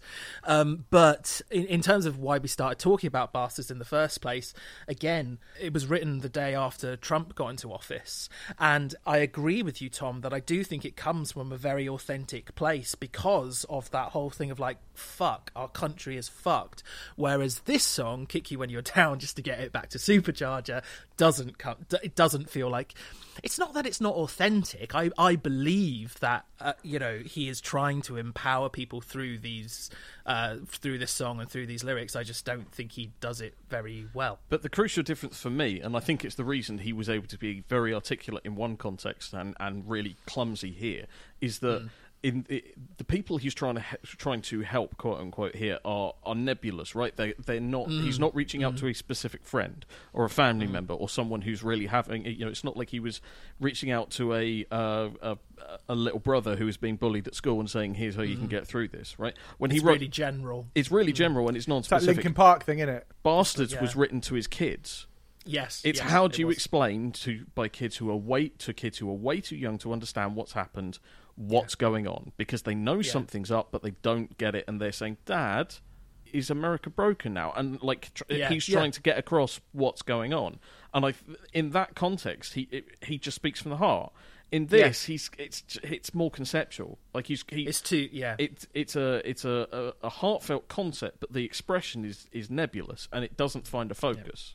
Absolutely. Yeah, that's perfectly put. I think. Um, I think again, yeah, we, we it follows up with only the names, which I think reminded me a little bit in the sort of slow, creepy start was a bit like Down to None from uh, the More Things Change, which is a fucking brilliant song. I put I put that down as well as Death Church. Yes, Yeah. Uh, it's that slow, menacing machine head thing, isn't it? but it gets a little bit too wilted as we go on for me. I think it's a bit wet and a bit weak, and that is a big problem again with the record. There's not much of a semblance of a song here, even when it gets a bit heavier. You you saw that heavy bit coming a mile off. And it never gets heavy in the way that those two songs that you just mentioned did, and and that lack of dynamism in this album is is pretty much purely down to the production, I think. Um, and I will blame Johnny K Yeah, for that. And it's too long. It's also too it's long. Too long. yeah, it is too long. Right, and I say that as someone who my favourite Machine Head song is "A Farewell to Arms," which is about ten and a half minutes long. Right, but that's a brilliant song and it earns every second of it. Mm-hmm. Yeah, my course. album for the for Hellbent for Metal last week was a, a two song forty minute album. Right, each song was 20 and a half minutes. Right, I like long songs, so if I'm saying a six minute song is too long, it, you've kind of you need to do more. I, I, I- I agree with all of that. The only thing that I will say is this actually, um, this song is much better than I remember it being, and it was actually also one of the five that I was like, uh, this is just about acceptable enough. But I certainly agree that they had done this before to a much higher standard, and actually they've done it since to a much higher standard as well. Yeah. So, yeah. Uh, all in your head where he goes what? What? What? What? is absolutely embarrassing. Again just a vocal ad lib which just did not need to happen. Yeah. more rapping again. I mean you know this is Yeah. not burn my eyes. This is the burning red. This is more this is way more rapping than the burning red. They're lying Yeah. bastards. I actually think the rap in this is better than the chorus. It's one of the few times where the rapping is one of the, the best bits in the in, in the song. Quick point on the chorus, though. The chorus in the hands of Jonathan Davis would have been a good chorus. The problem is that it's so high that it's got you know more quaver than a, a popular cheesy snack. It's just it's got it's got absolute no stability to it, and the problem is it then sounds really lame. If if you stuck that in the hands of someone whose vocal register could get there comfortably, I think actually that chorus could be fine. David Draiman. fucks it in the eye. yeah um, I, I think, yeah, I, I think there is a um, kernel of a good chorus there, which is not because it is catchy. Yeah. it is catchy. Like when All in Your Head came came back in, I was like, hold on, this is sounding familiar, and and it came back in. I was like, oh yeah, this song. I think I think the song as a whole, again, nu metal cliches, left, right, and center, and badly i know i'm a weirdo Ooh. Yeah, yeah. There's that bit. There's that bit at the end as well where he just says, "It's just inside of Yeah. and it's like, what are you doing? Yeah. And and again, that is all of that is Dire. so inauthentic. Yeah, it's it's yeah, it's diabolical. Dire. But Uh, but and then we reach the most iconic point of the record, I think. Robb Flynn's Tarzan Well at the start of American High. It's very silly. Now I cannot for the life of me think why they kept it in, but it's so short that you think if the rest of the album was good, they probably could have got away with it because it is just like a little tiny thing. But it's Yeah. become the definitive thing of this entire record. Um, I, I mean, Tom, I'm going to bring something up that you once said to me, and I've found this Tarzan thing, and it's not even the Tarzan thing because he goes because there's an there's an an oh my god that he does quite soon afterwards. Oh my well. God, we're Uh, back again. yeah, right.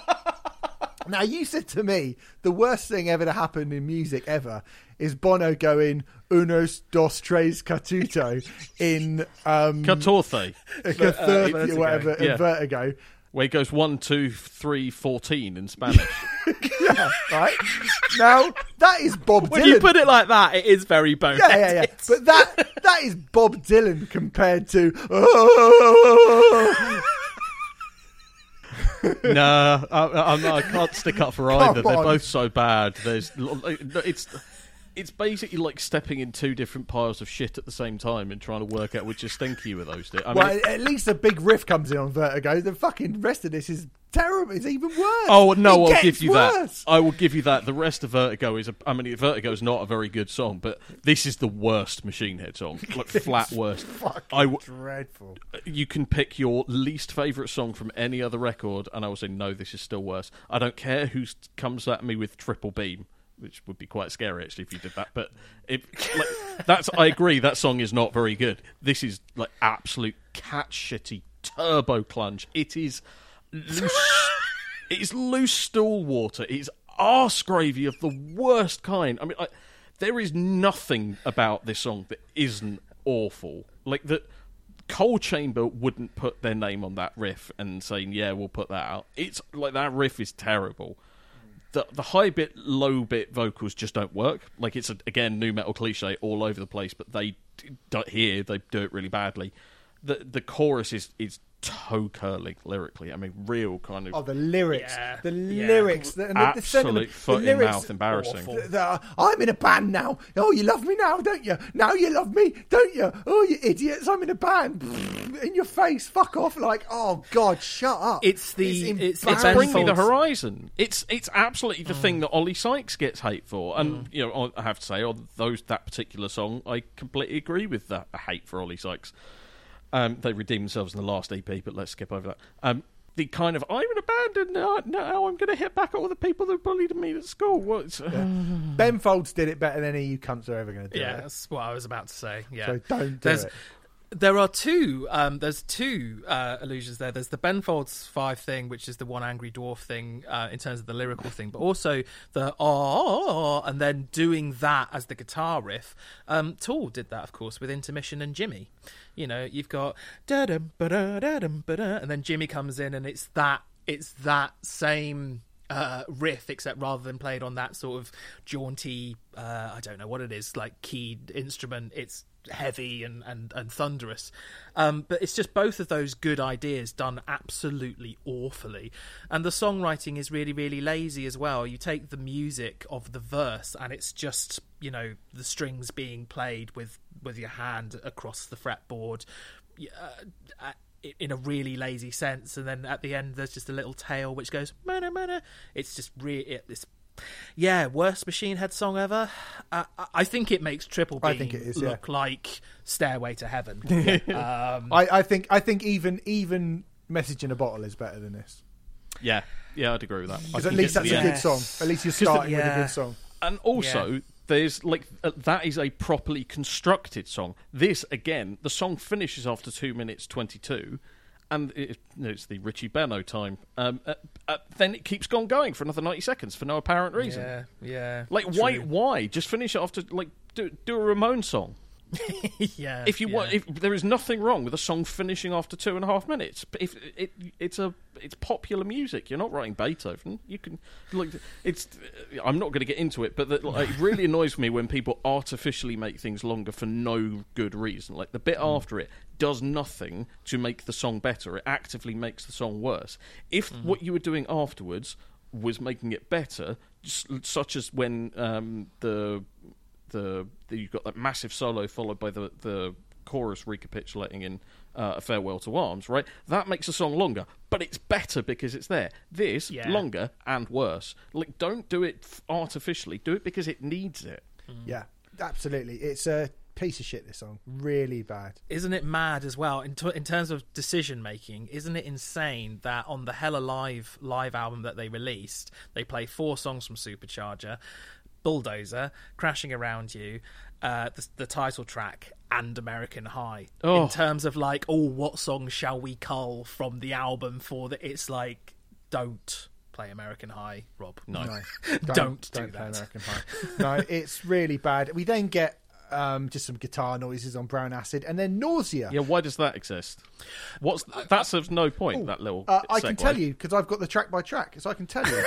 um, it's a it's a it's a segue, an interlude. Most records today are kind of based on a couple of singles, and the rest are just thrown on there. We try and lay it out so that we're taking you into an atmosphere. The song is a way of bridging the songs in a more coher- cohesive way, uh, which it doesn't really mean anything at all, does it? Very quickly we we just recorded a um a classic album on Vitology by Pearl Jam, which had a lot of uh, what you described as pointless interludes, Steve. Um, I, compared to the interludes on Vitology, Brown Acid is the most pointless piece of music I think that's ever been recorded. Absolutely, yeah. It's an absolute waste of time. And Total then waste of time. Nausea. I was like, oh, good. That's quite a big riff at the start of Nausea, and then it becomes yet another kind of palm muted staccato nu metal bum bag of a, of a of a song. And Robb Flynn is doing fucking Luther Vandross in this. He's doing proper like shabba in it, and like I'm fucking sick of you. That bit, nah. Nah. Yeah. Again, I was kind of hoping that American High Brown Acid goes, okay, sorry, we've hit the low point here. We'll just fuck around for a minute and then we'll get back to it. And then this comes in. It's like, oh, this is this is. If it wasn't for the fact that American High was so shit, I think Nausea would be talked about as a really shit song as well. But it comes. It's lucky that it comes after something so. it's lucky bad. that it comes after an actual scrotal abscess, and you know, after that, everything feels comfortable. yeah, I was getting a little bit. Um, I was getting a little bit. Uh, I don't know, just Why did I start this podcast? I was a little bit bored at this point and, and, and struggling to write notes and struggling to be coherent, so I simply wrote Nausea's just rubbish. Um, but it is just rubbish, isn't it? But I do agree that if American High hadn't have come before it, then it could have been the lowest point on the record, arguably. Yeah. I think we should kind of just skip through a bunch of these because Blank Generation for me thinks he's fucking MC Hammer going chicka chicka. Uh, it just doesn't go anywhere. It's kind of boring and the, the rap, Longest song on the record as well, and the rap is fake lips and Yeah. fake boobs and all that. It's just really- saline tits. Oh, awful, awful. Barbie doll hearts. No, no, no. Yeah, that yeah, I don't- yeah, I didn't understand that. I was Go away. Robb Flynn's got some decent vocal moments other than the rapping though. There's it's not all awful. It's just mostly really shit. Yeah, it's uh, it's pretty. It's just it's very very like lyrically, this is very poor throughout. I think this record, Trephination, a lot of brutal imagery on this about wanting to cut his veins, his neck, neck and stuff. And it's just it's just blunt. It's just blunt without being very musically interesting. Oh, can I disagree? I disagree entirely. I think it's the best song on the record. Really, Definition. by Really? miles. Yeah, it's absolutely my favourite song by miles. It's the most. It, again, it's l- the most interesting one. It's the one where it's got the most of the old Machine Head and the nu metal thing that they're trying to put together. I really like it. It kind of reminds me a hell of a lot of of Sepultura, and in, but like f- with a done through the the lens of Machine Head. I really really like it. There's also a, hmm. cu- a touch of the Corey Taylors about some of the vocals, and it was clear to me anyway that it, maybe he heard that first Slipknot record, and obviously that's to be encouraged. yeah. So I really, I, I have to disagree. I think that song is really good. Sorry, It just sort of passed me by as another Yeah. one of the, the nu metal cliche ones. Yeah, I I'm thought it was really, for my really cliche. I- I'm I- sorry. I thought Yeah. it, I thought it sounded just like really like really past it. It was it was one of the points in the record where I, the most where I thought this feels really kind of old, and it felt, it felt really tired. I th- I think it's really tired. Like it yeah, sounds and super and tired. inauthentic as well. Uh, it, we were talking about authenticity earlier, and, and it just felt inauthentic. I, I can see what you're saying about the Corey Taylor stuff and the, the Slipknot first lyric. You know, some of those. I used to want to uh, take a drill to my head, let the pain out of the hole. I used to want to cut the veins in my neck, cool the blood boiling my soul. I can see how that's a Corey Taylor S type thing. It, I just didn't believe it when I heard it. So Mm. Yeah, yeah. I'm same. but yeah. interesting. Um, I think it's got a, a very, very unsatisfying end to the record with Deafening Silence, uh, which is quite slow and laboured. And again, the dynamics, due to the production, those dynamic twists just don't really take me anywhere. It's not terrible, but it's not great in any way whatsoever. And Um, I, I, I, I, I think deafening silence is the only risk that is taken on this record that is in any is vaguely successful. okay, Um, uh, now I was a little bit worried about saying this, especially when I was like, I really like the Burning Red, the song, and you both were like, Nah. Um, I, I, I think this is the Burning Red, the song, not done as well. But in terms, like every single I risk that. that's taken, every single, every single risk that is taken on this record, I think fails. Bar deafening silence, which I don't think is a great song, but I think it works and at least it's interesting and it's different it's at least it's different Really? maybe not interesting because I just thought it was nu metal also ran bingo. that's what this I album it's should have been called. To be fair, Yeah, yeah, that would have been a better think- name. i think it's less nu metal-y cliche than a lot of the stuff that has preceded it personally um, I, I think deafening silence is okay I, I mean, eh, well, this is really controversial, and I know you're both going to disagree with this. I, I imagine I take deafening silence over darkness within or whatever, you know, No, something no, like that. no. I cannot stand no, that no, song. no, no, no. Uh, but there you go. Yeah, okay, I don't sorry. mind Supercharger as a closing song. Yeah, same. I think track. that's one yeah, of the better it's songs. okay. Yeah, I, I think it's at least a bit more heavy, and I suppose after everything that's just gone before, which is quite, it all gets a bit kind of down the quagmires. Like, at least it's a bit heavy. It's got a bit of a bounce to it. Never really feels essential. Nothing on this record feels essential to me. Nothing. There's literally No. nothing on this record, which I think, if you were saying to me like, I want to get into Machine Head, I want to get really deep dive Machine Head. What should I go for? Uh, if I made you a playlist, I'm not sure I'd put anything from this record on it. But Oh no, no, no, no, no, no! Like that's that's Supercharger is one of the best songs of the album. It's still worse than everything on the Blackening. yeah, yeah, yeah, yeah. agreed. Yep. I mean, I do like the way that Robb hocks a loogie right at the end of the album. Quite enjoyed that. feels like quite a good way to end that record, just to like spit a load of crap on the floor. Feels quite apt. But um, Feels that- Recording yeah, process. exactly, yeah. yeah. yeah, yeah. But you know, it's too long. I don't like the production. Um, it's too close to the cleaner sound of nu metal and the worst kind of radio-friendly bits of nu metal. Um, sounded like Machine Head dialing themselves down too much in a time when bands Yeah. like you mentioned, Tom Slipknot, were upping the ante and getting more and more extreme, and Machine Head are stooping to the very worst of the mediocre nu metal bands. Better than Super Collider, though, isn't it? But it is. Yeah. Uh, yep. it's just very Much better. it's just very mediocre for the most part. Yeah. Uh, and I listened to Catharsis, and in my head, I was as I was listening to this, I was like, "This is just kind of mediocre. It's not terrible. It's just pretty mediocre." And then I was like, and then I listened to Catharsis, and I think some of the low points on Catharsis are quite low. Triple Beam. But I think overall Catharsis is clearly a much better record, even though it's 20 minutes longer and it is fucking long. It's way too long. But this is too long as well. Yeah, I did. I did the AB thing with Catharsis. We didn't ask you to do it, Tom, because we were already asking you to listen to one bad album, and you know you don't have as much skin in the game. I as like this. catharsis. As us. I, I'm I'm one of the people who actually thinks, yeah, yeah, yeah. Some of it is really bad, but you know, I, what overall, I'd still, I, I still, there's enough about it that I like. Like it, it's kind of, it's kind of a hardwired self-destruct situation mm-hmm. where some of it, mm-hmm. the mm-hmm. low points are, are low. I'm not going to get away from that, but there are enough points where I go, yeah, I really, really like that. I'm genuinely positive about it. Just not, well, it's not as bad as the rest. It's like, no, there's plenty about there about it that I go, I am fond of this. I like this. I'm going to listen to this again on purpose. Yeah. That I go uh, overall, I like it. The- I. This, I, I, no. I'm actually kind. I'm actually kind of in agreement with you, and and um, like even Triple Beam, for example, if Triple Beam had been on this record, it would be the best rap metal song on the record. It probably by- would, bar yeah. none, by by far. And uh, so even like the weak moments on Catharsis do have redeeming quality. Like the beginning of Kaleidoscope on Catharsis, I fucking hate. But as the song goes on, it, it actually has some really good redeeming features.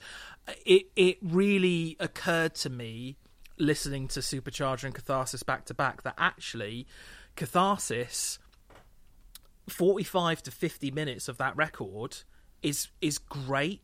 The the real issue with catharsis is is Quality length control. and and quality control exactly. And actually, and whilst there are lows on it, again, you've just said it, Tom, but I don't think any of them are as low as the lows on this.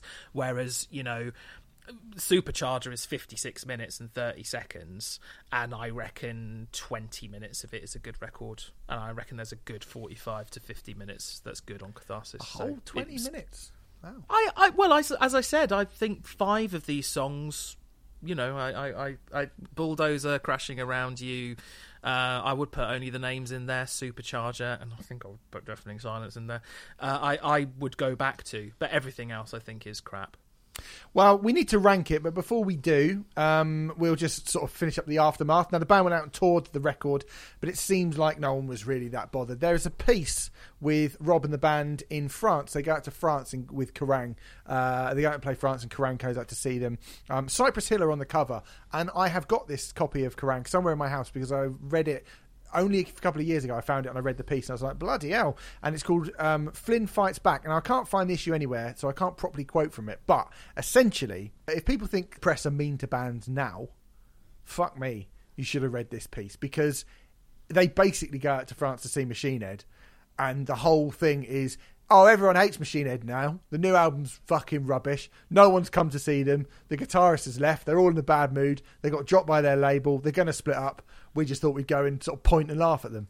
And hmm. it's not painting Machine Head in a very good light at all. And there's one bit where Robb says he thinks that you know, he's like, no, no, I think Supercharger is the best material that we've ever made. And the, whoever the Kerrang writer is just sort of goes, ha ha, you idiot, you fucking stupid idiot. And then at the end, they sort of admit that the show was really good. They're like, yeah, the shows will be good in Brixton, but fuck me, this band are dead.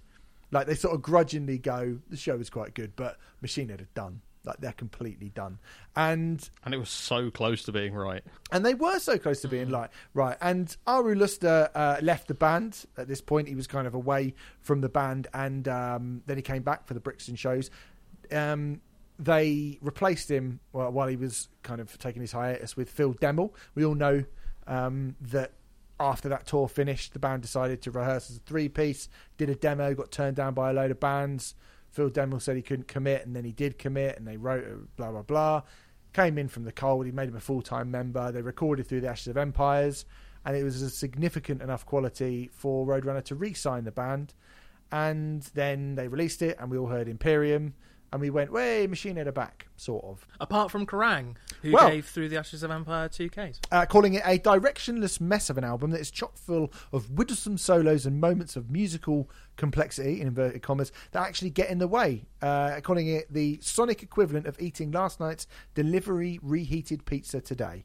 The band didn't take too well to that. Dave McClain said that it was gutter journalism, and Robb Flynn said the reviewer could suck our dicks. Fair enough. Um, this is the statement they put out. We are we are all shocked, surprised, and disappointed that that particular Kerrang journalist has decided to attack us with such belligerence. We have many friends, supporters, and allies within the Kerrang organisation. Kerrang have been champions of this band, and as music fans, we have been avid supporters of the magazine since its early days. While some of us within our own organisation feel it would be completely justified, Machine Head, Machine Head, have, Machine Head have no intention whatsoever of severing Kerrang's involvement with our UK tour dates over something as petty and trivial as this. We hope we can sit down soon, have a beer, have a good laugh, and put this all behind us. Which, um, you know, it's all a bit kind of petty and everything, but you know, everybody liked sort of certainly Imperium, and then they did the blackening, didn't they? So it was all sort of worked Yeah. out in the end. Which got five Ks in Kerrang, Yeah. deservedly as well, Yeah. I would say. Uh, but yeah. So we probably won't talk about the blackening, but broadly, I think as a kind of comeback album through the Ashes of Empires feels like a pretty good return to form. I don't think it's quite as spectacular as some people would have you believe. I think Imperium, obviously, is Oh, I'm glad you said that. fucking I fantastic. totally song. agree. But uh, yeah, what do you Oh, think? What, what do you think, Tom? Uh, I, am not even a fan of Imperium actually, mo- mostly because I think that chorus is is awful. Um, just really clunky lyrics, and and there's some. th- th- There's a lot of bits on this album where it's like it's basically a good song, and then one bit will kill it for me, and there will be th- one really awful vocal take that they've somehow managed to include. Like there's a lot of iffy vocals. Um, there's they've clearly been listened to At the Gates, as everyone had, because it was you know what 2004 by this point, and you know metalcore was happening. 2003, yeah, yeah. 2003. It was Three, still, it was still everyone had heard, you know, Alive or Just Breathing, and, and everyone was going, "Oh yeah, we love Sweden again." Um, and there's there's plenty that of voice. nu metal on. Yeah, exactly in that voice. Um, there's interestingly there is actually a surprising amount of nu metal on it. Bite the Bullet has loads, um, and the singing on there is quite awkward. That and Left Unfinished has got loads of Korn. There's loads of Korn on that. Okay, it's got loads more Pantera than anything they've done for ten years, but you know, it's it's still there. I'd say there's some nu metal on it, uh, but not loads. Okay, I mean, th- but there's still compar- some. yeah. It's not like they yeah. ditched it entirely. Yeah. Um, no, no, no. That said, the odd bum vocal take aside and the clunky chorus here and there, overall the quality's way better than Supercharger by miles.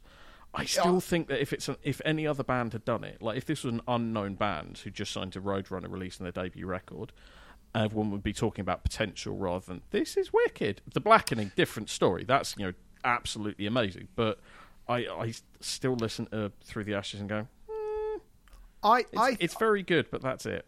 I, yeah, I I agree with you actually. For what for, I, I think what it did is made me listen to Machine Head and go, ah, they sound like Machine Head again. That's fair. You know, I, I, I mean, I think Imperium is brilliant. I think, um, you know, you've got stuff like Days Turn Blue to Grey. I think it's great. Descend the Shades of Night. I think it's Brilliant. absolutely fucking gr- fantastic. In the presence of my enemies, Yeah, in the presence of my enemies is really good mm, as well. yeah, Yeah, I, I think you know Elegy. I think there's some there's some there's some really good there's some really really good songs in it. Is it the best Machine Head album at that point? Absolutely not. Absolutely not. But in terms of how low they had gone, you know, at this point people were still really like Ugh, about the Burning Red, let alone fucking Supercharger, which had just completely died a death. And I think, I mean, I would I would take the Ashes of Empire over the Burning Red. Just I think. same, same. Yeah. for just. Balance, for balance, um, Through the Ashes of Empires is my fourth favorite Machine Head record. So Okay. I, I, I fucking love it. Um, It, it might be my fourth or fifth, to be honest, but I still think Oh, okay. that they have made, they had made, they had already made two albums that were significantly superior to that. But this is a good album that sounds like Machine Head. I think. Burn My Eyes, The More Things Change, and The Blackening are the three that I would put above Through the Ashes. So yeah, two of them, yeah, definitely. But but um, I I I absolutely love Through the Ashes of Empire, and I'm sure I said this on Riot Act before, but um, you know, it was the 2K review in Kerrang meant that I didn't buy the album for like six months, and then I picked it up at a sale, and I was like.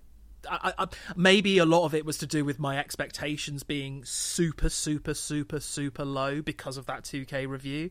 And then um, I listened to it. I was like, I think this is fucking great. I don't know what Kerrang are talking about. And it was the big one of the first uh, album reviews that I read in Kerrang, which made me go, mm, I'm not sure if I'm going to. Two K you know, is not is bullshit, I- right? Yeah, Yeah. insane. I, I th- I think it's at least a 4K record. I mean, I think it's a 4K record. I don't think it's a not quite 5K. I do maintain though that it suffered enormous amount from Death Magnetic syndrome, right? Because Death Magnetic got loads of people saying, "Yeah, it's really good. Metallica are back again in exactly in that voice," um, because it wasn't St Anger. The Bee Gees were really like loving metal around those days, weren't they? They fucking yeah, loved it. yeah, you, they- they- yeah. My lifestyle determines my death style. um, but it, because it wasn't St Anger, everyone went, "It's not St Anger. It's brilliant." And the reality was actually, it's it's quite a problematic record. It's got loads about it which you listen to and going, "Oh, that, that's that's not very well recorded, is it?" That got that, they've been playing that riff for about fifteen minutes. Can they change it, please? And you know, the Unforgiven three, what? Uh, you're taking the piss now. Uh, like it, it wasn't terrible, but it got an awful lot of kind of 8 out of 10, 9 out of 10, 4K reviews because it wasn't St. Anger. And I Hmm. think Through the Ashes kind of had a similar thing. I think Through the Ashes of Empire is better than Death Magnetic, personally. Yes, I will say yes, I that would much. say that. No, I would definitely agree with that, but I would also say St. Anger is an awful lot worse than Supercharger. Yeah, I, I probably Yes. would agree with that as well. Yeah, Oh, that's a difficult one. Mm, uh, mm, yeah. Remfry likes an anger. uh, okay, well there you go. But anyway, I mean, we won't go into the blackening because, again, much like the more things change and burn my eyes, which we are definitely going to do on a classic album at some point. I imagine the blackening one day will We'll come up. it. Yeah, we'll. Um, so, but broadly speaking, it was the kind of you know this happened, but the road to redemption for Machine Head. I think that Machine Head are a funny one because they're they're kind of a band. I think up until a point, a lot of the time, you the the official story of what people think about a band is not often what how I feel and I agree with it. But this is one of the few times that first kind of two decades of Machine Head's career, I am like, yeah, that seems about fair. How people feel about it is kind of broadly how I feel about them. It's only when Bloodstone and Diamonds comes along and I'm like, Bloodstone and Diamonds is fucking wicked, and most people don't seem to think it is, which is odd to me. But anyway, I'm with everyone else. okay. I just yeah, think it's. I just think it's the blackening part three. And I'm kind of What's wrong that? And, and but it's but, but very much like diminishing returns. I think it's kind of it's um Do you it's prefer what it Seven Sturm and Drang is it or whatever that, that Lamb of Yeah. God record that was quite boring. yeah. um, Do you prefer it to Unto the Locust, or would you take Unto the Locust? Uh oh, um, it's kind of difficult. I get Unto the Locust. I think is an album that is very skillfully crafted, but lacks a bit of inspiration. I think Bloodstone and Diamonds has a few more moments of inspiration, but I think isn't quite as well crafted. So, uh, I mean, I It's certainly nothing as got- bad as that children's choir on fucking Bloodstone and Diamonds. I know that's the stick to no, beat it with that like, the okay. Thing. yeah. I I will grant you that there is nothing that bad on anything ever. Frankly, I mean, Star Wars. we talk. You spoke about Star Wars: The Phantom Menace earlier. That is a better better thing, and Jar Jar Binks stepping in the poopy is better than the children's choir. Right. Well, Yeah, Um, this is who we are. Yeah. I think I think Bloodstone and Diamonds is is for the most part excellent. Um, it's too long.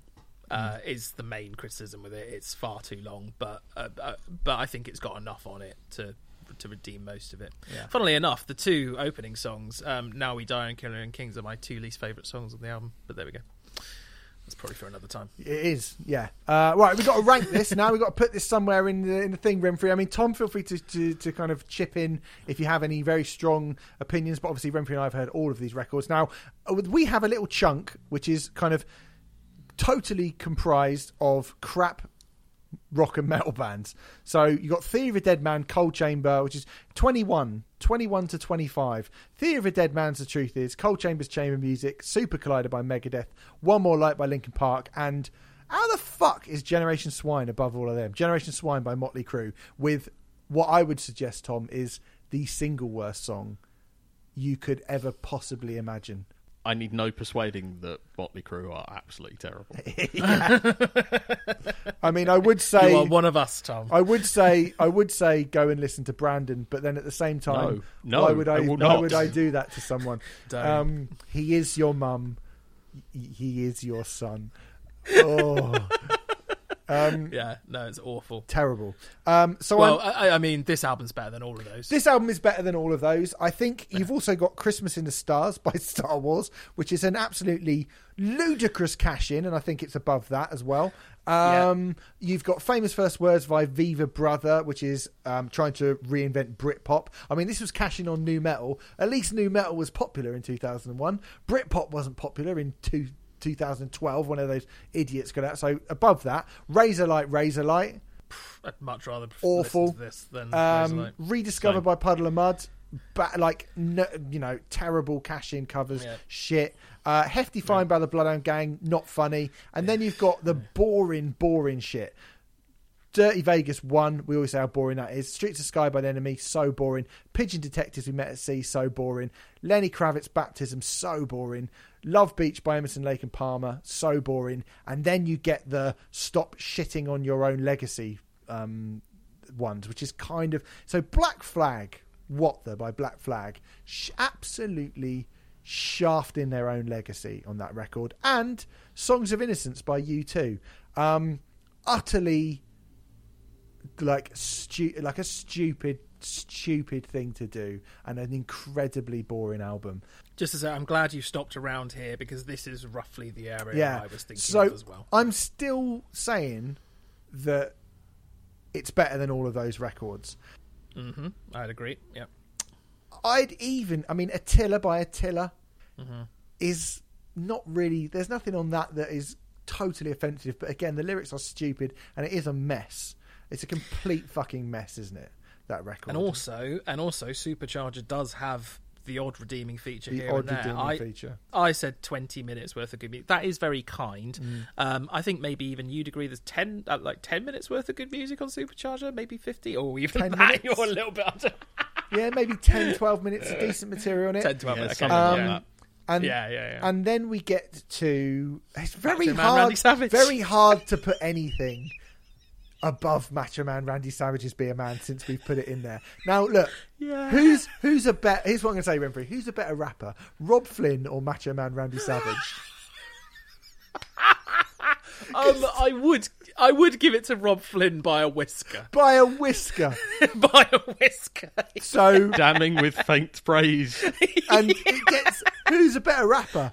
Oh, Tom, Ma- please listen to that Macho Man Randy Savage It's album. It's so funny. It's so funny. Mate, there's a Hulk Hogan diss track on it, Tom. You fucking love it. You really should. You really should listen to. Do you know it. It's what, great. mate? Well, T- Tom, that was great. Tom, Hulk Hogan had the nerve to phone Macho Man Randy Savage's dad. Can you believe it? No wonder Macho Man's furious. He phoned his dad. What the hell is going on? Just listen to it and come back to us. Next time you come I'll back send on the you show. a link. It's so funny. When we pull Iron Maiden Yeah. out of the hat and you come back on, or we want you to have done that and Macho Man Randy Savage. Is Robb Flynn a better rapper than Madonna? No. um, I'm going to. This is where I was going to say, mm, I, I, as much as that's not a good Madonna record, I think that might be a better album because at I least it's agree. got Madonna singing on it and not that I kind, kind of of, I nonsense. think this is the point where I go. There's some absolutely awful shit on that Madonna album, and she is a terrible rapper, a terrible rapper. But she may be as bad a rapper as as Robb Flynn. I personally think that the good songs on American Life are better than the good songs on Supercharger. Ooh, okay. We we are in exactly the same place. Bar. It sounds like both of you are saying you you would put Supercharger above American Life, and I was actually going to suggest that we put Supercharger at forty one, just below American Life. I'm happy to. Um, I So mean, also, I was going to get to like I was hoping we'd get to is Robb Flynn a better rapper than Fred Durst, who's coming up in the I'm taking the Um, fifth on that one. yeah, he's not. I think Fred Durst is definitely a better rapper than Robb Flynn. Definitely. we we have a situation where we have three people uh, assessing it rather than two, and I'm happy to to go you know democratically and and and put it. Um, put it. What are we suggesting? Just, just below. You're saying Madonna's better, so I, yeah, I, yeah, yeah. I, mean, I'm happy Madonna, to do that. I think Madonna is like personally. I mean, you've so you've heard American Life, Tom, Yeah, yeah, yeah. by Madonna. It's not great, right?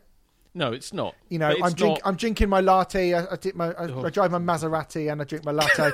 like, Drinking Maserati. yeah. What what's worse? I'm driving my Maserati and I'm I'm drinking on my latte, or fucking, you know. Oh, you got to stand tall to be a good person, and oh god, like I don't know what's worse out of those two. Or like, what is it like? Set your shit. I wouldn't lick your shit if it was on fire. Whatever. I wouldn't piss on your your shit if it was on fire. Yeah. Yeah. Uh, yes, yes, yeah. I mean, that was a bonus track, to be fair, Yeah. which was only on the Digipack Yeah, version of the and record. yet You know- it's the, you know the what best, else was on the best bonus lyrics track? on the best You know what else was on the bonus track? A cover of "Hole in the Sky." their cover of "Hole in the Sky," which is which is decent. Which yeah, is- yeah, yeah. That's uh, and- taken from the Nativity, one of the Nativity in Black albums. Yeah. And obviously, that that is a fucking staggeringly good song of Yeah. one of the best Black Sabbath records.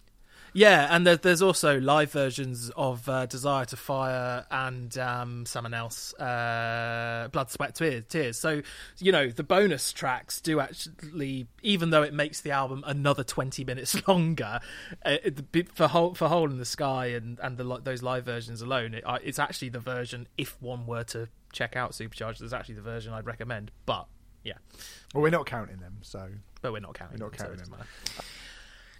Now, the other thing with the Madonna thing is Machine Head here are jumping on an already popular trend, whereas Madonna popularized something quite awful because that kind of broken beated acoustic thing. Do you know what I mean? That that that producer, I've forgotten the guy's name, that French producer who she worked with at that time, not William Orbit, the awful one. She kind of popularized that for a very very brief moment. As opposed to Machine Head going, ah, nu metal, let's do that. So I think they should be punished a little bit more harshly for not even coming up with their own idea.